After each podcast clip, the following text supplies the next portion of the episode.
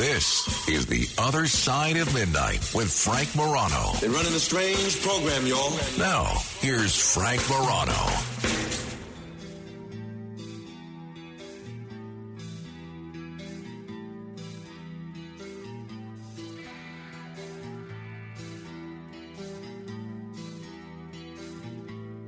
There are certain things that when you think of, you think of happening in the past.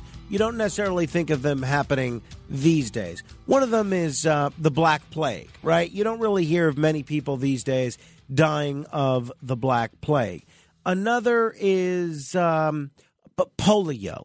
Thankfully, these days, we don't have a lot of people inflicted with polio who spend a substantial amount of their youth in an iron lung, and that's certainly a good thing. And one of the other things that I had thought was left in the past was maternal deaths. I was of the opinion that in Western civilization, and especially in the United States, that pregnancy and childbirth were safer than they've ever been. But some alarming numbers coming out last week showing a dramatic uptick in maternal mo- mortality. The U S maternal mortality rate has hit its highest level since nineteen sixty-five. An increasing share of pregnant or recently pregnant women are facing untimely deaths. The C D C uh, last Thursday published a new report on the maternal mortality rates for twenty twenty-one, and it showed an upward trend uh, in women who died of maternal causes in the U S. In twenty twenty-one, the report showed that one thousand two hundred five women died of maternal causes. That's an increase of more than thirty-three percent from the previous year and forty-six percent more than the year before that. For every one hundred thousand live births in twenty twenty-one, there were thirty-two point nine maternal deaths compared with twenty-three point eight in twenty twenty and twenty point one in twenty nineteen. So the World Health Organization defines maternal death as the death of a woman while pregnant or within forty-two days of termination of pregnancy, irrespective of the duration and the site of the pregnancy. And this is incredibly alarming. The fact that we have seen such an uptick in the number of pregnant women dying in this country. I mean, just to put it in perspective, you are, if you're pregnant in the United States, you are ten times more likely to die while pregnant than you would be if you were pregnant in Australia. And the biggest question I have about this is, why do you think that's the case? Why are we seeing something that, given everything we know, given all our knowledge, given all our technology, given the fact that uh, a lot of people at least have health insurance in some form or another, why are we seeing such an uptick in maternal death? eight hundred, eight four eight, nine two two two. Now, this was an increase across every race. However, black women experienced the largest share of uh, pregnant women dying, sixty-nine point nine for every one hundred thousand births. That's more than two and a half times the rate of white women. And the death rates also increased with age. In twenty twenty-one, among women younger than twenty-five, there were twenty point four deaths per one hundred thousand live births. That rose to thirty-one point three deaths for women between twenty-five and thirty-nine, and a whopping one hundred thirty-eight point five for women forty and older. So maybe that's what we're doing here in the United States that they're not necessarily doing in Australia. Maybe it's a result of women deciding to have children later in life than their counterparts in some other countries. But that means there was nearly a one hundred fifty percent increase in maternal deaths between the youngest and oldest age groups. Very alarming. Very alarming. Amy Aynert, who's a doctor and the co-director of uh, cardio obstetrics at Lehigh Valley Health Network in Pennsylvania, she was not involved with the research, but she reviewed the study findings. And she told Fox News Digital Unfortunately, this is not new news. Well, it's new to me. I had no idea. The United States, according to her, according to Doctor Arnett, the United States is one of the very few countries in the world with rising maternal mortality. And she believes one reason is that women are delaying childbearing to later years and thus may have more chronic health conditions. Now, that stands to reason to me. That makes sense to me. I'm wondering if there are other factors. You know, depending on what media outlet you read, uh, depending on what expert you listen to, uh, all sorts of other folks are eager to cite all sorts of other factors, including, for instance, some saying there's a rise in obesity and unhealthy lifestyles. They're pointing to that. Some people say it's a, a lack of education among some socioeconomic uh, quarters. Some people are saying there's an increase in high blood pressure. Some people are saying that there's an increase in other risk factors. Heart disease is the leading cause of maternal mortality in the U S. I do wonder if that's the case, if so much of this can be traced to the American diet and how poor it is and how many high pro- ultra-processed foods and how much garbage Americans are eating, and if that's playing a role on American women here. But what doesn't make sense to me is I don't get the sense that back in the eighties that women were much healthier, or people in general were much healthier in their dietary habits. If anything, I feel like they're much more conscious of what they're eating now, at least more aware of what they're eating. But maybe it's that factor. Maybe it's that factor of the older parents these days. Tell me what you think. I find this incredibly alar- alarming. And the fact that this wasn't on page one of every major newspaper, I think, is very telling about what we prioritize as a society these days. As far as I'm concerned, this is this should be a priority. This should be priority close to number one for everybody. Only about forty percent of U S women who gave birth in twenty nineteen had favorable heart health before getting pregnant. That's according to a new report by the American Heart Association. So uh, this one doctor, Doctor Honor, that's, uh, that spoke to Fox News, she said we may need to make changes to improve the cardiovascular health of women before pregnancy in order to lower our nation's maternal mortality. So why did it change, I wonder? I mean, is it just a prevalence of unhealthy foods that people are consuming? So uh, tell me what you think. We got an action-packed show for you today. Coming up in a few minutes, we're going to talk with uh, somebody that we've talked to before and who I found very interesting, Gabriel Shipton. He's a filmmaker. He also happens to be the brother of Julian Assange, and his newest film, Ithaka, is opening this week.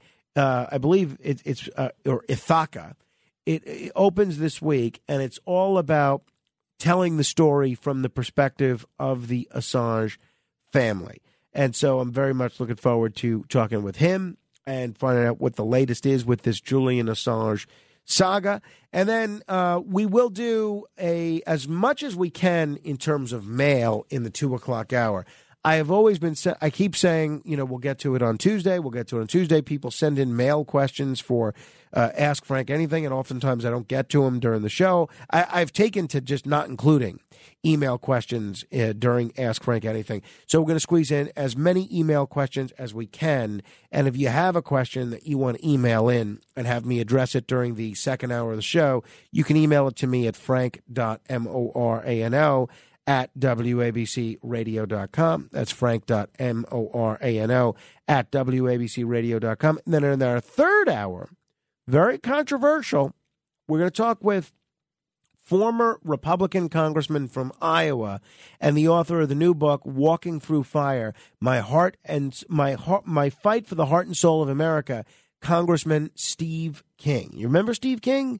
He was something of a pariah in Washington, D C. Well, I'm going to ask him if he regrets any of the comments that he made that made him a pariah. We'll get into that and a bunch of other things uh, in the news. But to me, this data from the C D C should cause all of us to stand up and take notice. The maternal death rate in this country has hit the highest level since nineteen sixty-five. And I'm curious if you have an opinion as to why that's the case. eight hundred, eight four eight, nine two two two. That's eight hundred, eight four eight, nine two two two. Let me begin with Leo on the Upper East Side. Hello, Leo. Good morning, Frank. Uh, if you let me, I would mix two subjects. One of them you spoke about three weeks ago, and it's related to this, uh, why there is a less and less kids uh, born, actually.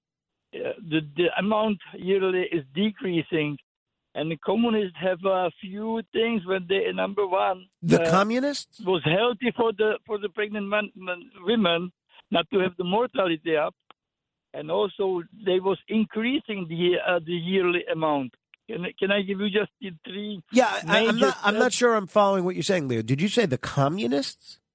Yes, in a communist country, they was they was oh. uh, based on. The family, the family is the, is the, the foundation of the country. They was really giving it a, a lot of thought, and that's what you was trying to find uh, answers.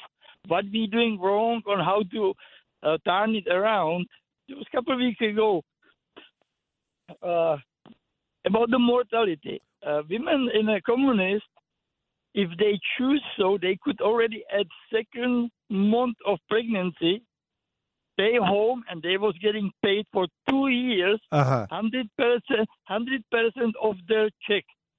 They was not losing any money from second uh, month, and then they could take another two years when they was getting paid sixty percent. So, so they stay until fourth year of the child, actually, well, at do, home. So do you think part of the problem is pregnant women are rushing back into the workplace or delaying taking or maternity leave? Until six, six months working.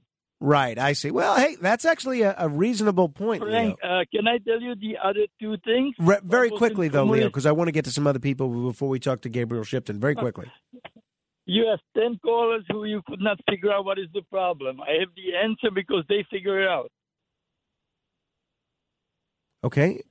Are you going to okay, tell? Uh, so, number one, and I'm not saying it's a good thing. My generation was screwed up by that, but in Czechoslovakia, at the day when girls and boys got their uh, their driver license, I mean their their passport, when they hit fifteen, they could have sex with the ninety year ninety year old guy. So the sexuality was very, very free. Uh, uh, a fifteen-year-old right, guy uh, was picked up. Thank by... you, Leo. I, I think we're off the beaten path in terms of maternal mortality on this one. eight hundred, eight four eight, nine two two two. That's eight hundred, eight four eight, nine two two two. Jacqueline in Brooklyn, what do you think?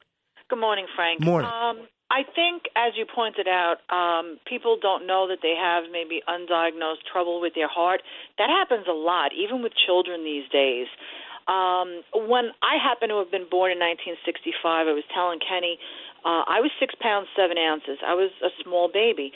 At that time, that generation, they encouraged the women to try to gain as little weight as possible, mm. to try to keep the size of the baby as small as possible, to make the delivery as easy as possible. Now, today, over the decades in the United States, diabetes is out of control. Um, weight is uh, out of control. Blood pressure is out of control. So I think it's uh, it has a lot to do with diet. You know, we didn't have all the fast food. We didn't have all that stuff. T V dinners just came out in the sixties. So it's got a lot to do, I think, with diet and, and the poor the poor food and the poor diet, in addition to the other things I mentioned. Yeah, but, well, hey, I think you're right, Jacqueline. I think that makes a lot of sense, and at least some of the doctors talked to you in a bunch of the articles about this have cited some of those same uh, factors. So let's say that's the case. What do we do about it, right? I mean, uh, do we just uh, increase the aware the need for awareness about the importance of eating healthy? Is it as simple as that, or is there something more that can be done, either from a healthcare perspective or from, uh, I don't know, a governmental perspective or from any other perspective? Because this is, I mean, maybe no one else cares. I find this pretty alarming. eight hundred, eight four eight, nine two two two. That's eight hundred, eight four eight, nine two two two. Let me say hello to Lisa on Long Island. Hello, Lisa. Yes, hi, how are you? Good. I just wanted to know, does the C D C check these women who uh, passed away while, you know, during their pregnancy um, if they were vaccinated and boosted from the COVID vaccine, because no one knows the long-term effect, what has hap- what can happen. Not that I'm against vaccines, because I'm not, but do they check how many of those women got vaccinated and boosted? You know, that's a great question, and I and I don't know. Uh, I don't know the answer to that. Um, it's a it's a good question, and I and I don't know if they have the numbers. I, I haven't seen them, or they probably won't tell anybody because they still want to push all these vaccines and boosters. Yeah, well, and and in and fact, ten and, years we'll know. Yeah, well, thanks, Lisa. And in fact, health officials are stressing that people who are pregnant should get vaccinated against COVID, and that doing so offers protection both for the mother and the baby. And during the early days of the pandemic in twenty twenty, there was very limited information about the risks and the benefits of the vaccine during pregnancy, prompting some women to hold off on getting vaccinated. But uh, now there is mounting evidence of the importance of getting vaccinated for the protection of serious illness and the risks of COVID during pregnancy, according to health officials. So take that for what it's worth. eight hundred, eight four eight, nine two two two. Adrian is on the Upper West Side. Hello, Adrian. Hi. Uh, I just had a, a couple thoughts about the the deaths of the mothers uh, or mothers-to-be. I think some of it has to do with the advanced age. I, I was at I had surgery at uh, Brigham and Women's in Boston, which is a pretty famous you know place and a lot a big you know a big gynecological uh, center. And the I noticed when I was in there, I was there overnight. So many of the nurses were super pregnant. I thought, this is weird. It's like, Stepford Wise, why are you, you said, all pregnant? You said the, the and nurses she said, were, were super pregnant, you said? Well, they like like ready to burst pregnant, like uh-huh. obviously pregnant, not sure. fat, but Got they it. were clearly pregnant. Got so I, I commented to one of them. She was checking my stitches, and she said, I said to her, you know, it seems like there's so many pregnant people, or what's going on? She goes, well, and you're all like, you know, they were young. And she said, well, we see the complications. We all wanted to have our babies you know, now mm. because we see the, and, and I was, I, I could, I was like, wow, because, you know, in my w- career, most of the women waited. I mean, forty would be considered young. I knew so many that were over forty trying to get pregnant. And then you have to go through all these machinations to get pregnant, unless, you know, some people are very fertile myrtles, but you know, you have to go through a lot of stuff that's hard on the body. And then the other thing is many of them, again, you know, I was in a very high stress uh, career uh, for much of my life, and they did not want husbands. And I'm wondering if the stress, they just at a certain point, they didn't find the guy of their dreams. They figured, I don't need the guy. I just want the kid. So they could just, you know, get pregnant and then think they could do it on their own. But the stress level, uh, I think, you know, maybe was greater for their bodies than you know. That's very, very interesting, uh, Adrian. Uh, that's all very interesting, and I and I think that underscores what some of the P- experts are saying, that uh, if you're going to have children, you're better off, if you want to avoid complications, having them as as young as can be. Uh, Adrian, thank you. Well, not as young as can be, but younger, under the age of twenty-five, seems to be the optimal age in terms of avoiding Um, maternal mortality. Obviously, there are other factors, though, too. eight hundred, eight four eight, nine two two two. Zach is in Brooklyn. Hello, Zach. Hey, um, so there's a lot of people who, you know, high up with a lot of money and a lot of power who want a lot of bad things for everyone. Um, I believe, I mean, two main things paired together are, are one of the reasons why, which is Actolife, if you ever heard of that, which uh, is essentially making babies and baby bags artificially. But the vaccine um, and what what has happened in the last two, three years, you know, the vaccine rolled out, lots of complications with that. Um, so, yeah, I, th- that that's that's my answer. Well, what is the first thing? Uh, take me through the first thing you mentioned again. Ectolife. Ectolife. Never heard of it? No, fill me in on that. So it's um, essentially creating babies in a uh, a baby lab, artificial wombs. Um, they uh, they had the idea, I guess, back in twenty seventeen, and it looks like they uh, are going through with it in uh, Yemen. But are women carrying these babies uh, to term? From the, from the Ectolife? Yeah. Oh, no, no, there's no people involved. Right, but so that well, wouldn't affect these maternal death numbers at all. Well, my, my point is that it's the vaccine. Okay, the vaccine is the catalyst, and then Ectolife is the end goal, um, in terms of, you know, monetizing every part of human life. Yeah, I, I, I don't think that's the case, uh, Zach, respectfully. Um, but I'll tell you, something's going on here. You know, they say something's rotten in Denmark. Shakespeare said it. Something's rotten in the United States because maternal death rates are higher in this country than in any other high-income country in the world. The rates in France, the U K, and Canada were eight, ten, and eleven deaths per one hundred thousand live births in twenty twenty. And yet we've got we've got double that? I mean, that's crazy. That is absolutely crazy. So cardiovascular conditions such as pulmonary embolisms, uncontrolled bleeding, and problems stemming from hypertension are the leading causes of pregnancy-related deaths in this country, in, according to the C D C. Some pregnancy and postpartum complications probably do stem from rising obesity, according to the experts. Uh, around forty-two percent of U S adults are considered obese. Nearly half have high blood pressure. Around eleven percent have diabetes. thirty-eight percent have prediabetes. eight hundred, eight four eight, nine two two two. David is in the Bronx. Hello, David. Yes, good morning. There's a, two issues here that I'd like to talk about very quickly. The first thing is this notion that women should be giving birth at younger ages. The fact of the matter is, and you know this, women, in order to have a career, they can't afford to have children at a young age because it basically freezes you economically. So women do wait till later, but that's because of the way our economy works now. Now, the other issue is a lot of these women that we're talking about are w- minority women, women of color, who have these issues that you talked about, high blood pressure, diabetes, poor nutrition at much higher rates than the general population. And we don't have free health care in this country. You look at the countries that you mentioned, France, the U K, I mean, even Denmark, women are, are not having children at and young Australia. Ages in those countries and either. Australia. Exactly. They're doing the same things we're doing, but they don't have the high death rate. But they also don't have high uh, numbers of minorities and, and extremely poor people. This is an economic issue, and it's also a food issue because, let's be honest, Frank, I live in the Bronx.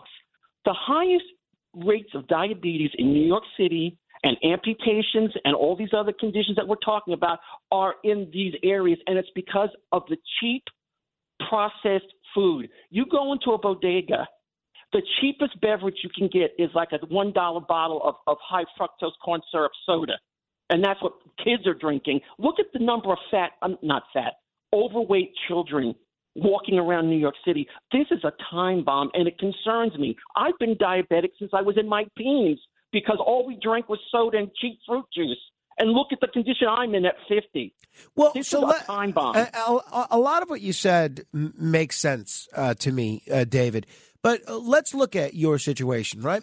Um, when you grew up, your your female compatriots probably d- ate and drank the same kind of things that you did.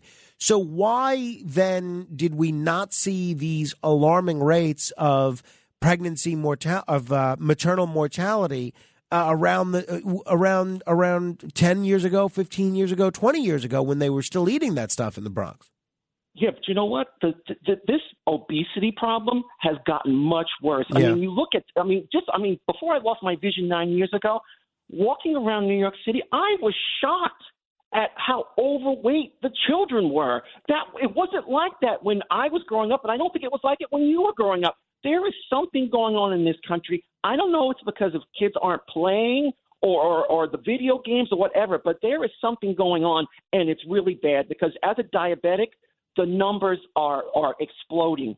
They are exploding, Frank. And, you know, I don't want people to end up like I have, uh, you know, because honestly, my life is over at fifty-one. I don't want that for anybody else. I really honestly hope people watch what their children are eating and make sure that they get physical activity because you don't want to be blind at, at, at in your mid-forties like I ended up doing. Well, David, first of all, I would say that, um, you know, obviously it's horrible that you lost your sight, but I don't think your life's over by a long stretch. You got a lot of energy and uh, a lot of gifts. And I saw even Michael Smirkanish read your tweet the other day. And if there's anybody that's not letting blindness stop them from communicating their ideas and their thoughts to the world, it's you. So uh, don't be so sure to uh, don't be well, so quick I, to say your life's over. Let me just say one quick thing, Frank, though, and I'll tell you why I said that. So, and I don't like talking about this because it's not easy. The worst part about being blind is that most people treat you like you're invisible. I used to go out all the time, you know, to bars and whatever, and used to meet people. I go, I don't go out anymore. I stopped because when I would go out, it was like I didn't exist. And that's a horrible way to feel because most people, I've been told they don't know what to say, you know, how to talk to a blind person. But you know what? The worst thing you can do to someone like me is to pretend that I'm not there, because that's being treated like you don't exist is the worst thing ever. Oh, I don't doubt it. David, thank you. I appreciate thank the insight. We'll talk again soon, I'm sure. All right. Uh, we'll continue with your calls on this in a moment, but I am very excited about a new film that's out this week. It's called Ithaka. I believe I'm pronouncing it correctly. And it's told from the perspective of Julian Assange's family.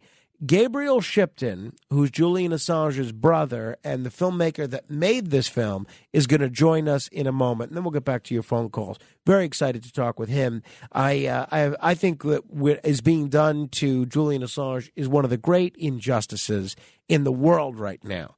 And um, shame on President Trump and shame on President Biden for not giving him a full pardon and for uh, going forward with these uh, th- this ridiculous prosecution. We'll get into it straight ahead. The Other Side of Midnight with Frank Morano. It's The Other Side of Midnight with Frank Morano. Frank Morano.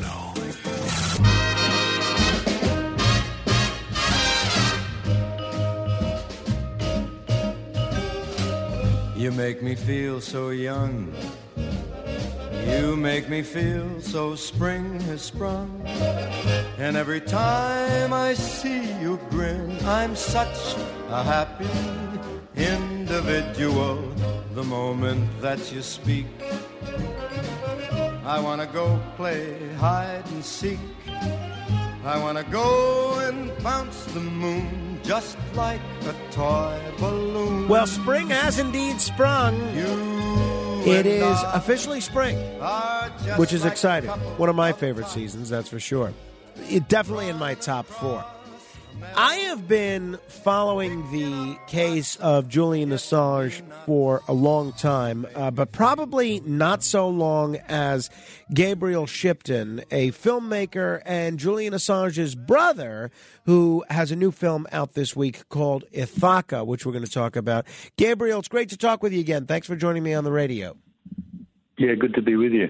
Uh, give folks an update, if you would, first, before we talk about the movie and uh, what it's about. What is your brother up to now? What's the current nature? Uh, what, what's his status as we speak here? Well, he's been in a maximum security prison just outside of London. Uh, he will, he will have been in there four years on April eleventh. He is not serving a sentence. He's not convicted of any crime. He's there solely as a remand prisoner related to an extradition request from the U S National Security D O J, who are trying to charge him uh, with uh, espionage for publishing uh, material in the public interest. And uh, remind us, this is the twentieth anniversary of the beginning of the war in uh, Iraq. Remind us of his role in uncovering some of the lies that the government told the public about what was going on in Iraq and Afghanistan. What exactly did WikiLeaks do uh, with respect to the Iraq war and the Afghanistan war that was so significant? Well, WikiLeaks published uh, the Chelsea Manning uh, leaks. They published uh, four hundred thousand uh, Iraq war logs, uh, seventy-five thousand Afghanistan war logs. And really, the Iraq war logs really revealed uh, the true nature of, of the war in Iraq. Uh, fifteen thousand unaccounted for civilian deaths um, that that really showed the people, you know, what was really going on in Iraq. You know, we were being told at the time, uh, particularly in Australia, we were we were a part of the coalition, and we were being told that the war was going well. But what we weren't being told was about all these civilian deaths, uh, and also the the net, the famous uh, collateral murder video, uh, and that's a video of a helicopter gunship uh, that is shown uh, mowing down two Reuters journalists and then also uh, shooting the Good Samaritans uh, that came to save them. And that includes two children who just happened to be in the van uh, that stopped to save these wounded journalists. Wow. So really, that was a sort of catalyst uh, for the beginning of the end of the Iraq War.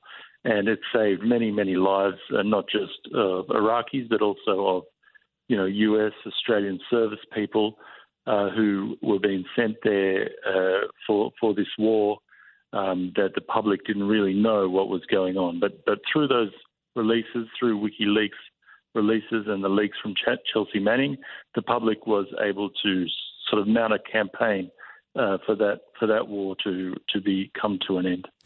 And um, I know different families have different uh, different dynamics, but uh, what is the difference in age between you and Julian? Were you guys in one another's lives growing up? And, and what can you tell folks about what Julian was like as a young person? Because so many of us only know him as this adult public figure and now as someone that's unconvicted and incarcerated. Yeah, well, I mean, Julian and I got to know each other when I was uh, in my teen, teens. He's eleven years older than me.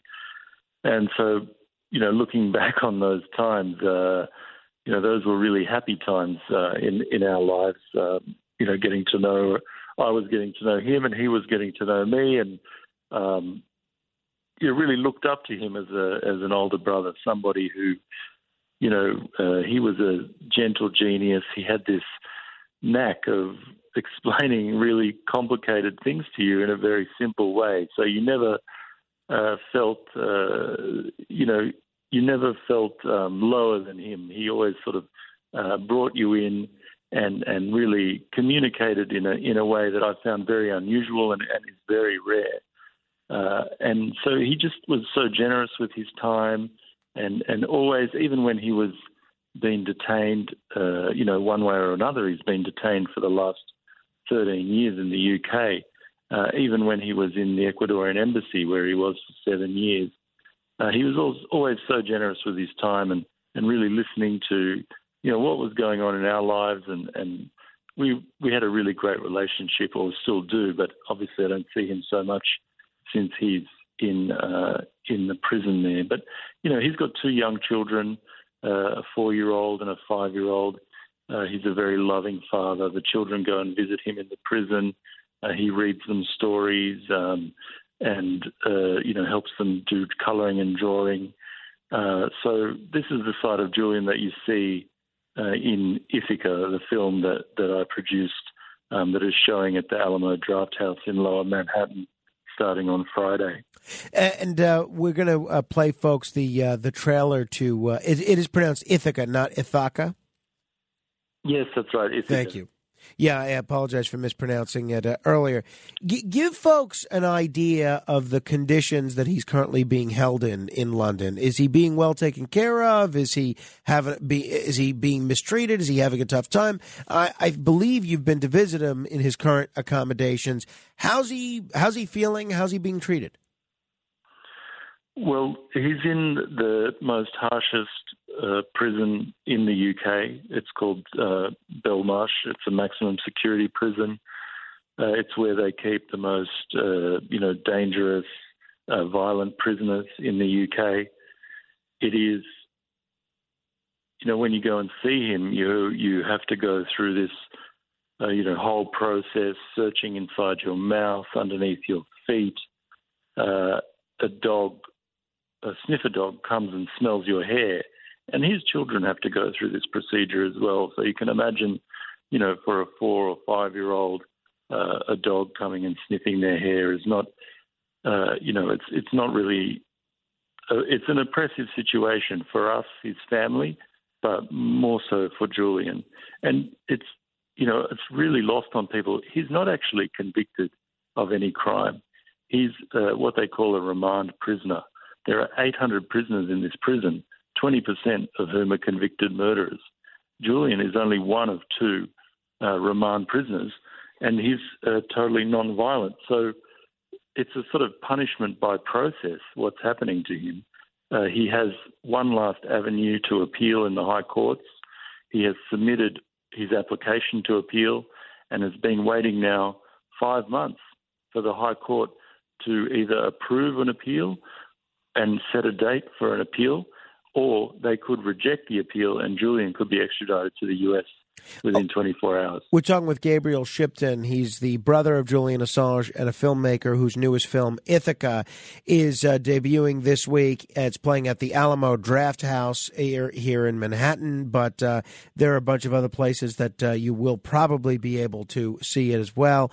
Uh, and a lot of folks are going to be asking, uh, based on what you said, Gabriel, why wouldn't Julian welcome the opportunity to take his case to trial and make his case before a jury and uh, and hopefully see roll the dice and see what they say as to his guilt or lack thereof?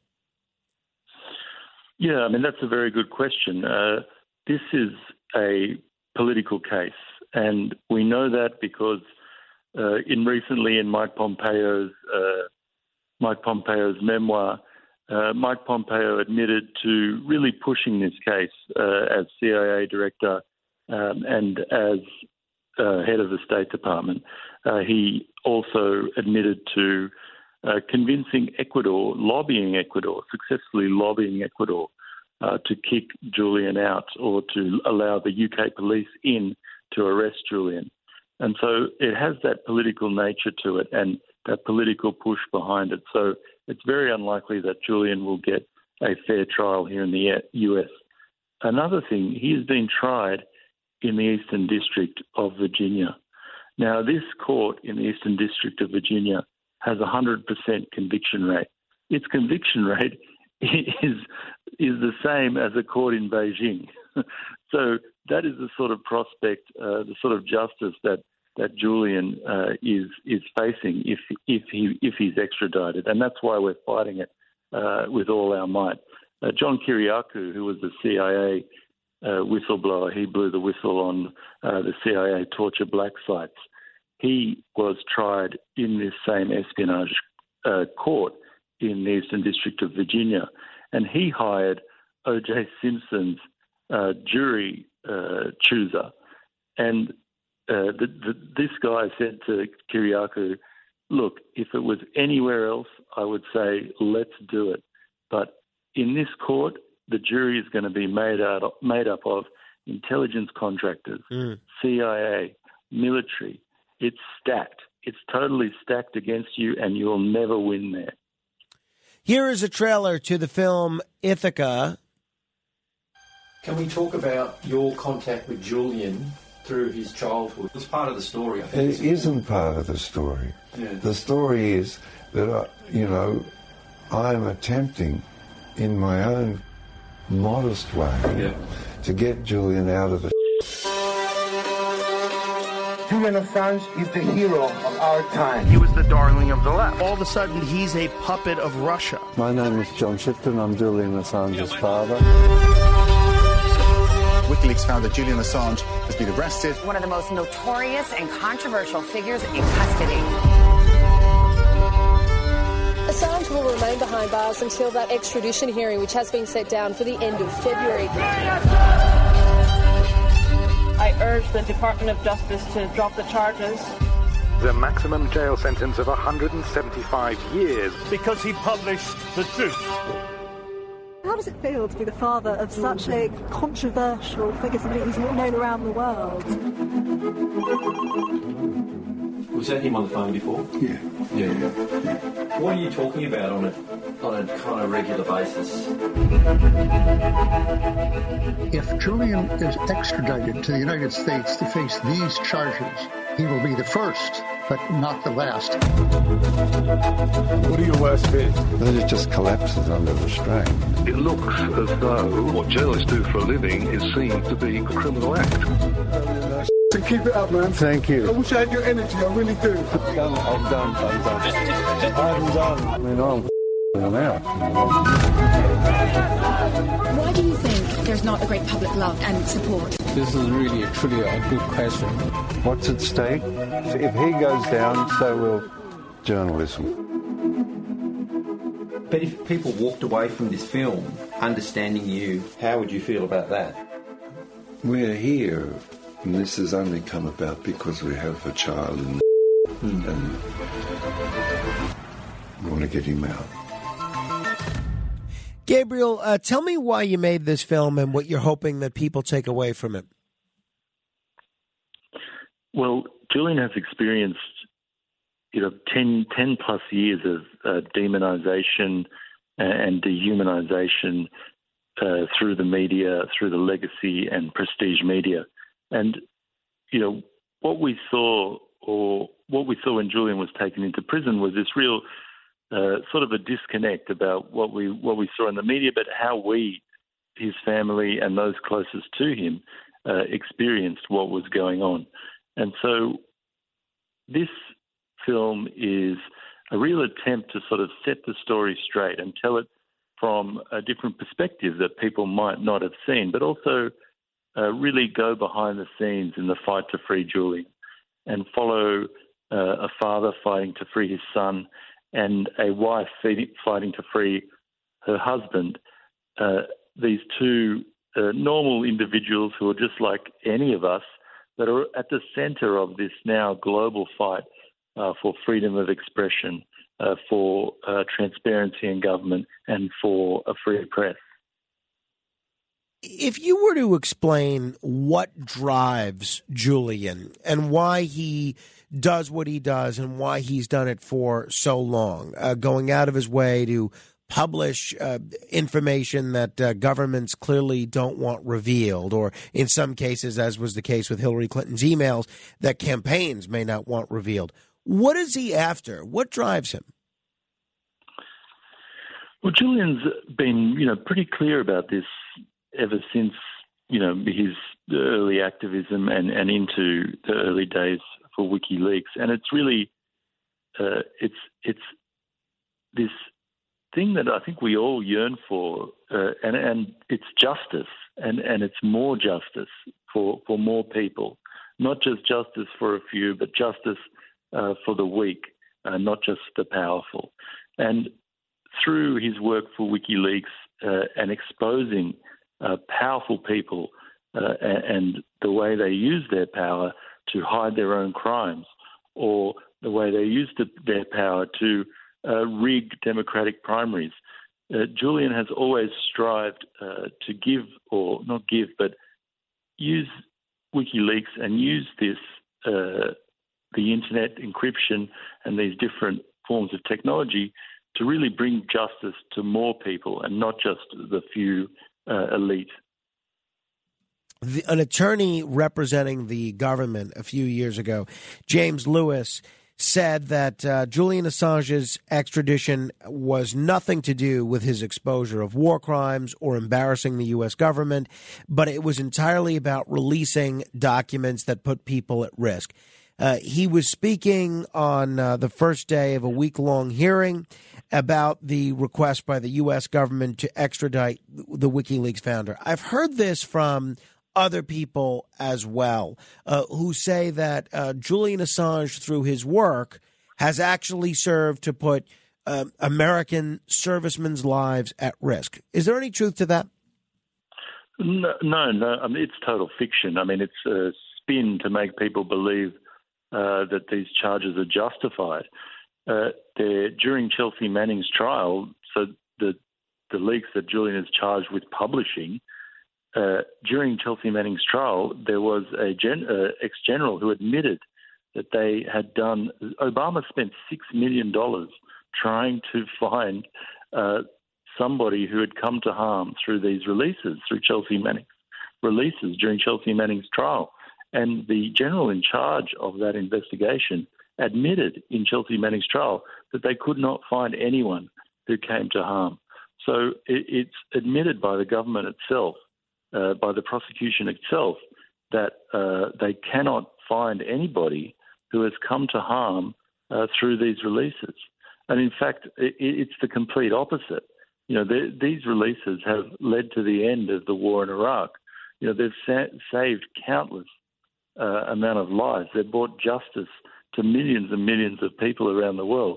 So it's the complete opposite that is true. Uh, and, and the people who are making these accusations, uh, you know, don't forget, these are the ones who are, are trying to hide their crime.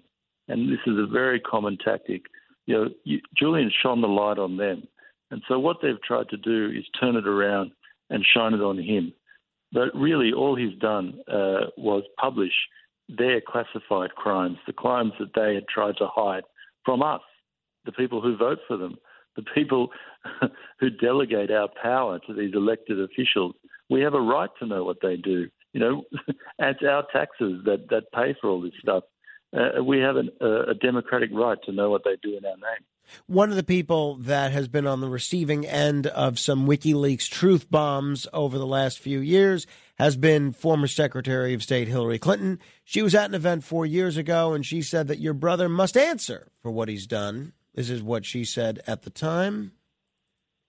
Well, look, I, I think um, it is a uh, it is clear from the indictment that came out. It's not about Uh, punishing journalism. It's about uh, assisting the hacking of the military computer to steal uh, information from uh, the United States government.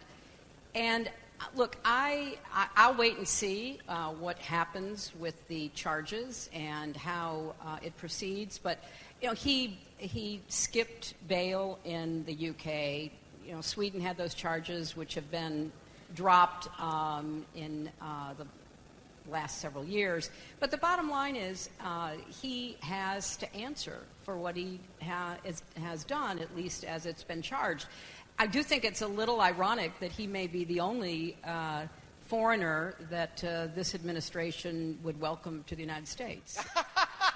Um, putting aside that joke at the end there, Gabriel, what about that? Those who say that, look, he's not being put on trial for journalism or publishing classified information. He's being put on trial because he assisted someone into hacking into a computer and stealing government documents. That's the crime here, not just publishing. It's not journalism. What do you say to that argument?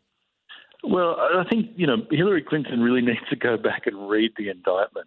Because uh, I've read the indictment, and what the allegation, the substance of the allegation, is that uh, Julian helped Chelsea Manning to hide her identity, and it wasn't uh, it, the timing of that.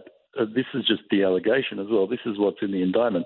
The timing of that was after Chelsea Manning had provided all all the information to WikiLeaks, and so, but but that alleg- allegation that. that a journalist, a publisher, helped a source hide their identity.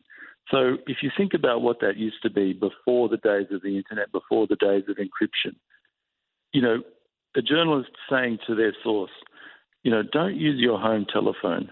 Go around the corner and use a payphone so that nobody knows that you're calling me. That's all. That's the allegation. That's what journalists do every day. Encryption is now common Uh, um, among the journalist community because our digital footprints are more and more trackable. And so this this element, this part of this, uh, the part of this indictment actually uh, is making journalistic activity illegal. If a journalist shows a source how to hide their identity digitally, then that this indictment says that's a criminal act. Uh, Gabriel, I appreciate the time. If people are outside of the New York area, is there a way for them to see the film, or is there a way for them to be kept up to date on when the film might be coming to their city? Yes, sure. They can go to Ithaka Movie. That's I T H A K A movie dot com. And we have a Watch the Film section there that has all our dates uh, playing all around the U S. Uh, my father and I are doing Q and A screenings Uh, all over the country. We've done we've done about twenty so far. I think we've got thirty to go, fifty, fifty something in total. Uh, yeah, so looking forward to seeing people wherever they are, talking to them, uh, answering their questions, you know, shaking hands, giving them hugs. Uh, there's a lot of support for Julian in the U S, and uh, we're always uh, our hearts are always warmed when we come here because we're always el- welcomed with open arms. Gabriel Shipton, thank you very much. Uh, best of luck to you, your brother, and your whole family. Thanks. Thank you. If you want to comment on any portion of our conversation, you're welcome to give me a call, eight hundred, eight four eight, nine two two two. That's one eight hundred, eight four eight, nine two two two. This is The Other Side of Midnight. Straight ahead. The Other Side of Midnight. Midnight. It's The Other Side of Midnight with Frank Morano.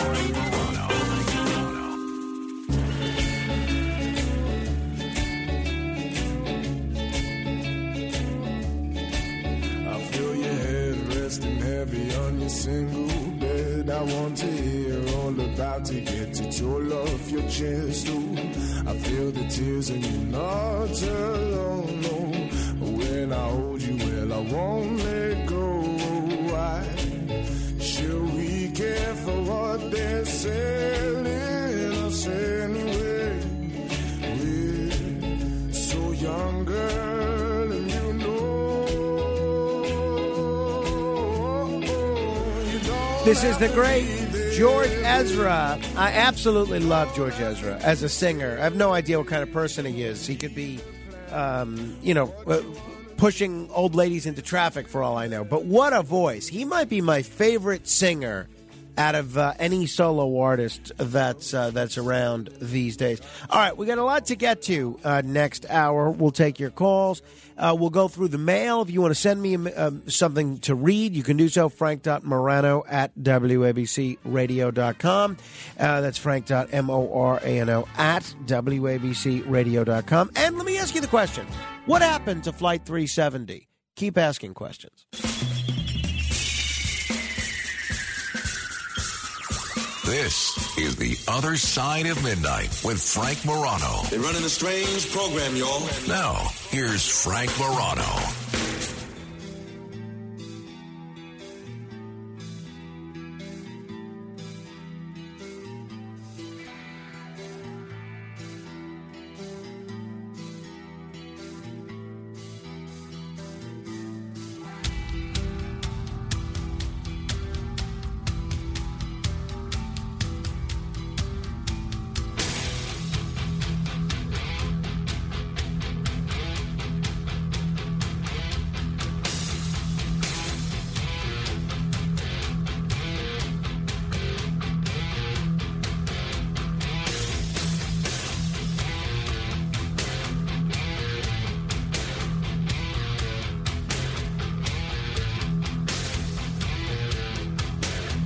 Well, a few weeks ago was the ninth anniversary of the disappearance of Malaysia Airlines Flight three seventy.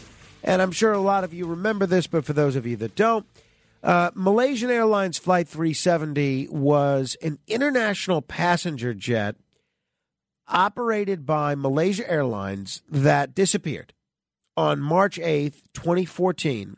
While flying from Kuala Lumpur International Airport in Malaysia to its planned destination, Beijing. And the crew of this Boeing seven seventy-seven last communicated with air traffic control around thirty-eight minutes after takeoff when the flight was over the South China Sea. The aircraft was lost from A T C radar screen minutes later, but was tracked by military radar for another hour, deviating westward from its planned flight path, crossing the Malay Peninsula, and it left radar range two hundred nautical miles northwest of Penang Island in northwestern Peninsula, Malaysia. There were two hundred thirty-nine people on board. They've all been presumed dead. And assuming they are dead, the disappearance of Flight three seventy was the deadliest incident involving a Boeing seven seventy-seven in history. It is the deadliest incident in Malaysia Airlines history, at least until it was uh, surpassed by uh, Malaysia Airlines Flight seventeen, which was shot down when it was flying over eastern Ukraine. But the search for the missing airplane became one of the most expensive searches in the history of aviation. It focused initially on the South China Sea before analysis of the aircraft's automated communications uh, indicated a possible crash site somewhere in the southern Indian Ocean. and the lack of official information in the days immediately following prompted fierce criticism from the Chinese public, mainly from the relatives of the passengers, as most people on board Flight three seventy were of Chinese origin. So there's a, a new Netflix documentary that I have not seen yet, but a lot of people are talking about. It's called M H three seventy, The Plane That Disappeared. And look, we're nine years removed from this. There's a lot of theories about what happened. Some people think it was hijacked. Some people believe it was a terrorist attack. Some people believe that uh, North Korea had something to do with it. There was a story circulating on Reddit that M H three seventy had sufficient fuel to be hijacked to North Korea, as was done back in the sixties. Some people say that uh, something else happened. My question for you is, what do you think happened? Obviously, nobody knows, but the number of theories suggest that maybe the disappearance had to do with the result of a fire in the cockpit. Another number of people say, uh, Rush Limbaugh, for instance, speculated that the aircraft might have been shot down, because we have seen civilian aircraft shot down by military forces in the past. That happened with an Iranian flight that the United States shot down back in nineteen eighty-eight. If you have a theory, let me know. eight hundred, eight four eight, nine two two two. I think it's fascinating. I don't know if you've seen this documentary yet, but I'm going to watch it. I heard uh, Michael Smirkanish talking about it, and uh, he interviewed the filmmaker behind it, and it looks really interesting, and it looks exactly like my kind of thing, uh, a mystery that we don't quite know how wh- what happened, and uh, there's a lot of theories as to what might have happened, but uh, here is the trailer from M H three seventy, The Plane That Disappeared. It's a British docuseries. It's on Netflix. It was uh, directed by Louise Malkinson, but uh, a lot of people have uh, participated in this, and it's based on uh, a lot of journalistic. Uh, one journalist in particular, Jeff Wise, is one of the key figures in this docuseries, and he's one of the first voices that you hear in this uh, trailer for this Netflix documentary. Give me a call. Tell me what you think happened. eight hundred, eight four eight, nine two two two. Planes go up. Planes go down. What planes don't do is just vanish off the face of the earth. We have breaking news. Malaysia Airlines confirms it has lost contact with a plane carrying two hundred twenty-seven passengers. It seems to have vanished into thin air. What do we tell the family members? What do we tell the media? My daughter asked me, where is Papa? It's just so unimaginable. I felt completely shattered. I lived in denial about the plane having some sort of crash. Le monde s'arrête, quoi. Tout d'un coup, ils disent, mais c'est pas possible, c'est un cauchemar, réveillez-moi. What happens next is like a rip in the fabric of reality. Theories about the missing plane are going viral. It's possible it was hijacked. We don't know. This very mysterious and very suspicious cargo. A pilot's home flight simulator was removed by police. I have the real evidence. It's there, and you can't deny that. Never in history have two hundred thirty-nine people been declared dead on the basis of mathematics alone. Some debris has been found. Who planted there? Who brought the peace there? Ils se foutent de nous. Ils se moquent de nous. They are lying from the beginning. They are lying to the whole world. M H three seventy is not just an unsolved mass murder. It's potentially an act of war. How is it possible for an airline to disappear out of thin air? Someone knows the answer. The question is who? So it looks really interesting. I'm curious what you think happened. eight hundred, eight four eight, nine two two two. Hijacking, terrorist attack, North Korea. Was it uh, was it uh, a fire? There's even something called the phantom cell phone theory. Have you heard this one? Some speculated that the passengers were still alive but could not answer their cell phones. This was based on early reports that family members of Flight three seventy passengers heard ringing, as opposed to just a busy and an off signal while calling the passengers' phones. Uh, this was after the disappearance, though. That, that was challenged by some wireless analysts who said that the network might still produce ringbacks as it searches for a connection. Some people believe it was uh, a suicide by the pilot or the crew. Some people believe that the cockpit had uh, the mandated anti-hijacker uh, fortified doors that could prevent locked-out crew or passengers from interfering with a suicide or a hijacking by the crew. Some people, as I said, believe it was a fire or that it was shot down. Some people even say it might have been a cyber attack. The hypothesis is that a cyber attack may have been carried out on Flight three seventy based on statements made by Sally Levesley, a former scientific advisor to the U K government. Whether existing security on commercial flights is sufficient to prevent such an attack is also a matter of some deba- debate. Boeing says that's not what happened. They dismissed that. They're not saying what did happen, but they dismissed that. Some believe that there was a vertical entry into the sea. The Texas A and M University professor, uh, Gung Chen, has argued that the plane may have entered the sea vertically. Any other angle would have splintered the airplane to many pieces, which would have necessarily been found already. Now, there are also some whacked-out theories. Um, I, I say whacked-out. Nothing's whacked out, right? Because we don't know what happened. There's a theory that uh, actually Don Lemon put out there that Flight three seventy might have been consumed by a black hole. He asked on C N N. See, these are the kind of things you have to do when you have to fill twenty-four hours of a news cycle. He asked on C N N whether it was preposterous that it could have happened. And he was criticized like crazy by the D O T for this. But um, another hypothesis is that a meteor might have struck the plane. However, the statistical probability for that is very, very low.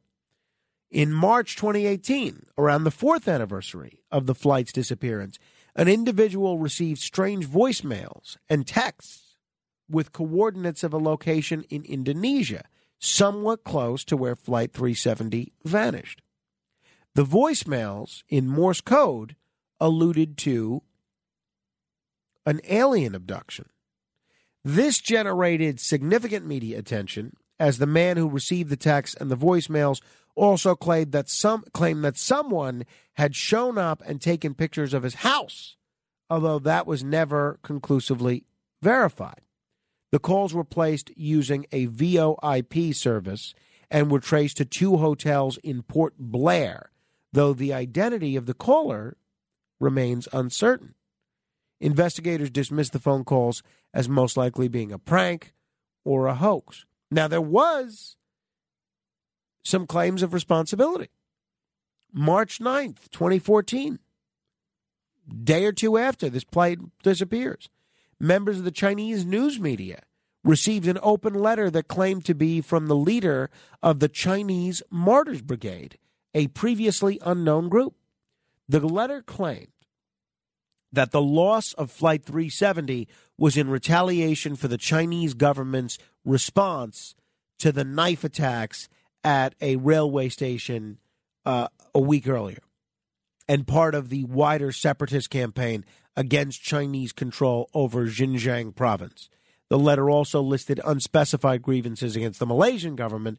The letter's claim was dismissed as fraudulent, based on its lack of detail regarding the fate of Flight three seventy and the fact that the name Chinese Martyrs Brigade appeared inconsistent with the Uyghur separatist group in that region.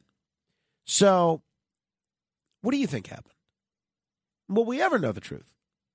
Uh, but I, I'm looking forward to watching this M H three seventy, the plane that disappeared. I've been reading a lot about it. Been reading a lot. I heard at least two interviews that that journalist Jeff Wise did, and these different theories that are out there, I find just uh, just fascinating. Here was an aviation expert on sixty Minutes Australia. This is in twenty eighteen, so four years after the disappearance. He says he puts forward his belief of what happened with Flight three seventy. I think every maneuver, every turn that was made in there was something that was pre-planned before the flight ever left the ground. I think that, that all of this pre-planned, the turn south is pre-planned, the destination is pre-planned, the whole thing is, is carried out according to a very deliberate plan. What do you think? eight hundred, eight four eight, nine two two two. Jimmy is on Staten Island. Hello, Jimmy.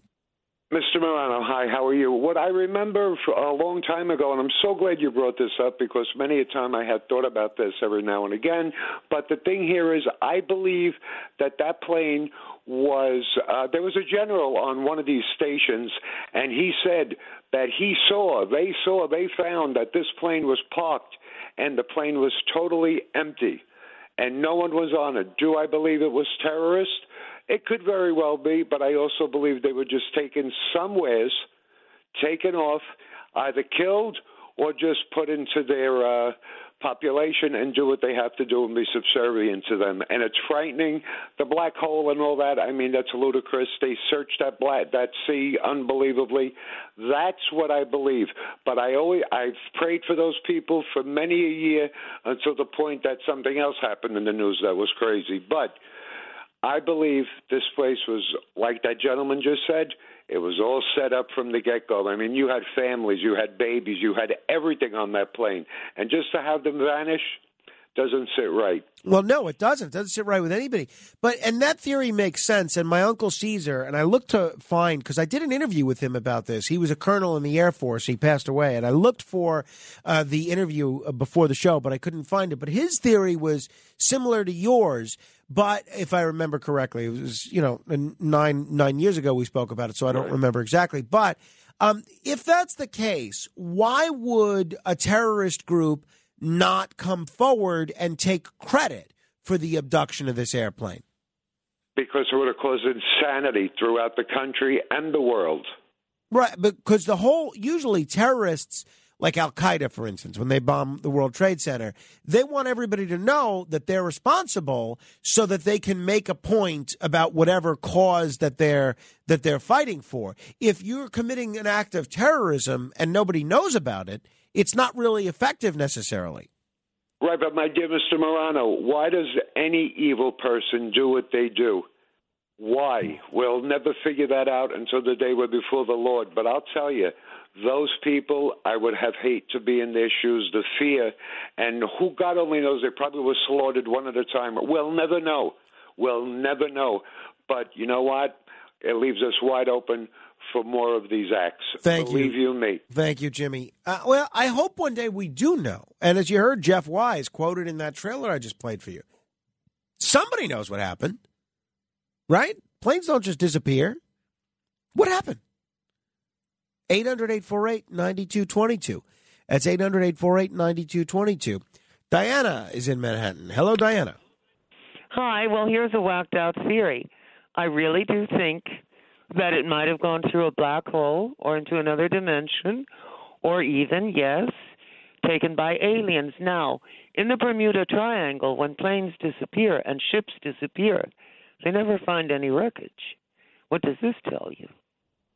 Well, uh, I, I know there are a variety of different disappearances in, in the Bermuda Triangle and similarly in the Alaska Triangle as well. And uh, I, I don't think we've ever seen a plane of this magnitude, even in the Bermuda Triangle, even um, just disappear of this size. Uh, but hey, look, look, I think um, everything's fair game because if we don't have any evidence to suggest otherwise, how do we rule anything out, Diana?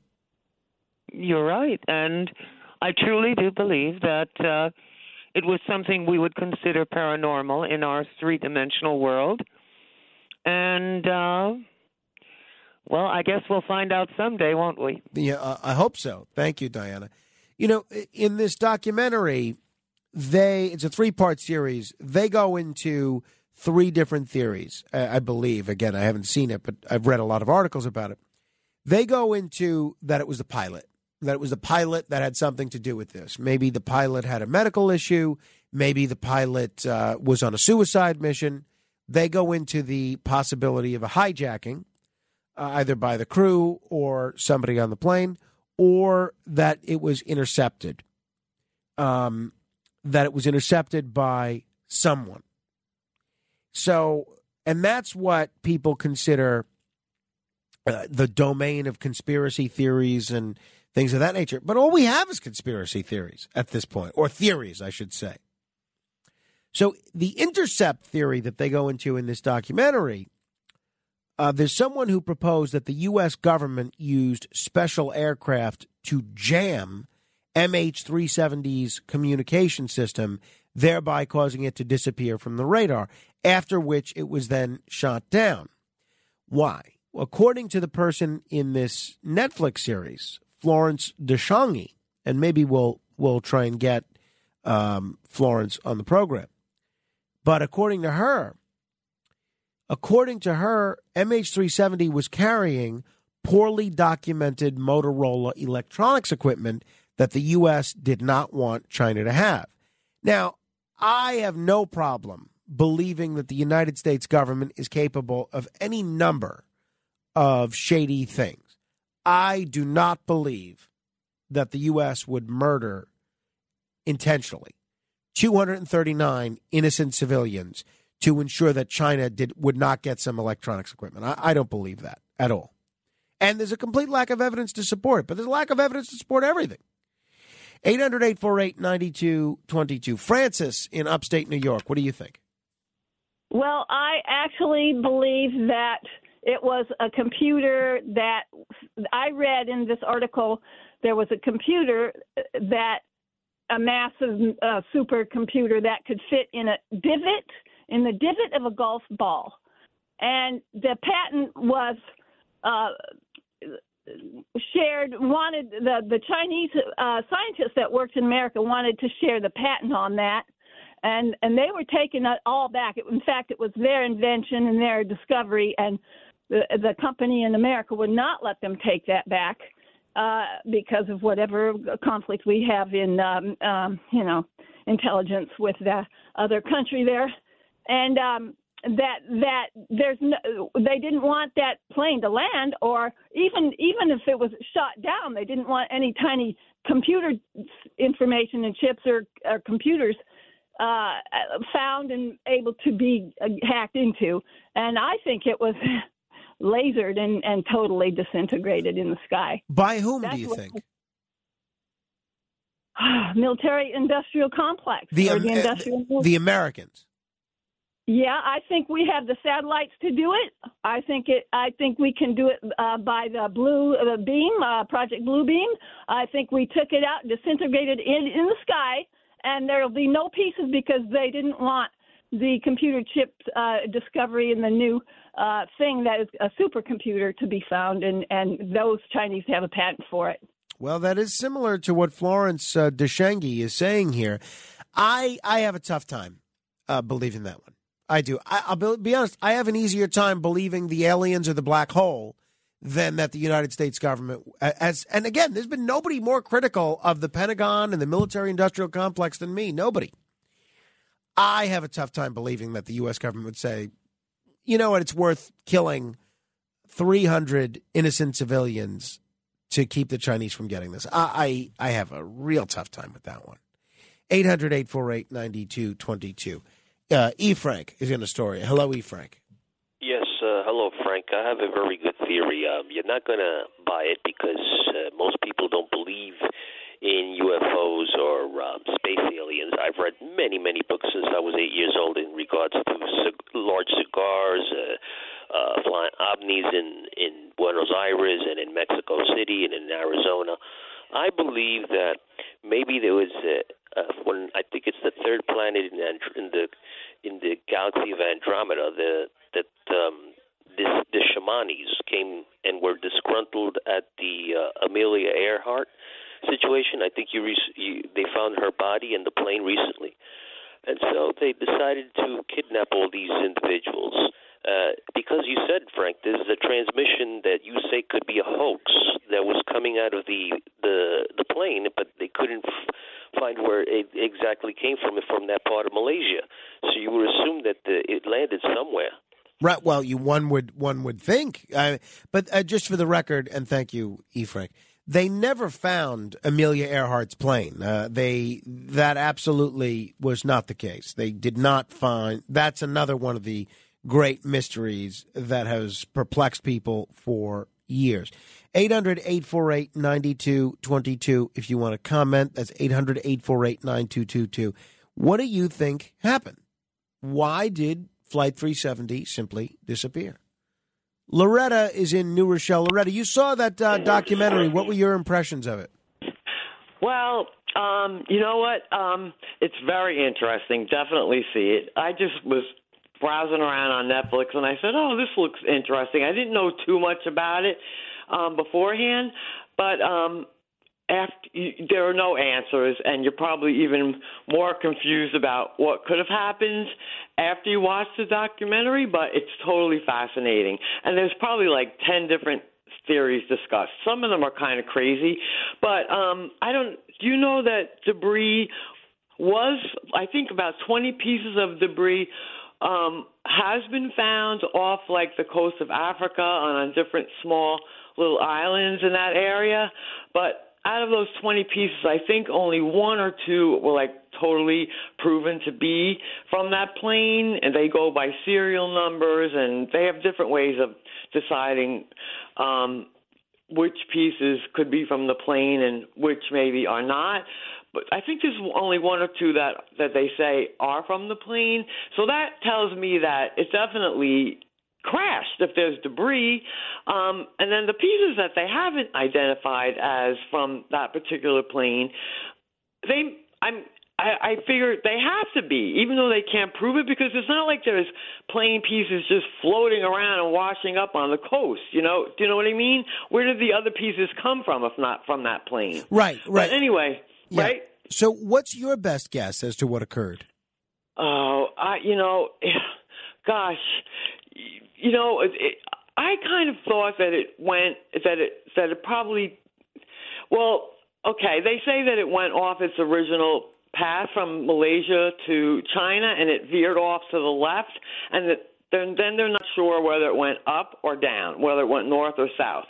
But um, I guess that's what most people believe, is that it went um, west and then either north or south.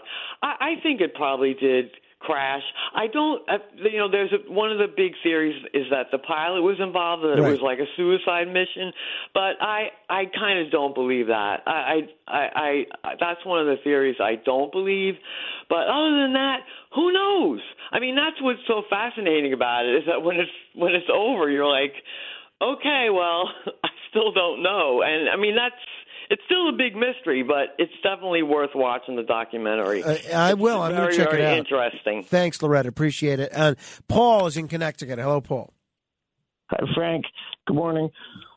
Uh, the idea I have is that it possibly could be a water spout, like a water tornado.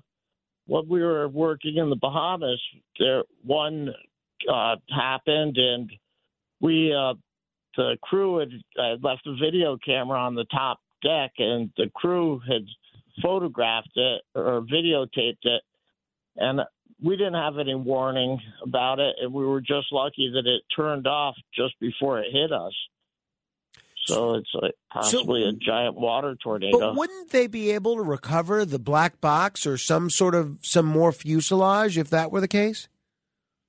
Well, I'm thinking that it's, you know, the water, it's, could be over ten thousand feet deep. I'm not sure how deep the water is out there, but if it's very deep, then it, you know, if it went down into an underground, underwater canyon, even an overhang, you know, they need some pretty serious sonar to, to go out and really yeah. look. So that would be a more of a natural. All right, it could be, Paul. Thank. Thank you very much. I appreciate that. Hey, we're going to go through your mail next. If you want to send me an email to read, you can do so at frank dot morano at w a b c radio dot com. That's frank dot morano at w a b c radio dot com. We'll go through uh, as much of your mail as we can, and then uh, we'll continue with your calls at eight hundred, eight four eight, nine two two two, eight hundred, eight four eight, nine two two two. This is The Other Side of Midnight. Straight ahead. The Other Side of Midnight with Frank Morano. Hey, it's Kaylee Cuoco for Priceline. Ready to go to your happy place for a happy price? Well, why didn't you say so? Just download the Priceline app right now and save up to sixty percent on hotels. So whether it's Cousin Kevin's Kazoo Concert in Kansas City, go Kevin, or Becky's Bachelorette Bash in Bermuda, you never have to miss a trip ever again. So download the Priceline app today. Your savings are waiting. Go to your happy place for a happy price. Go to your happy price, Priceline. It's The Other Side of Midnight with Frank Morano. Frank Morano.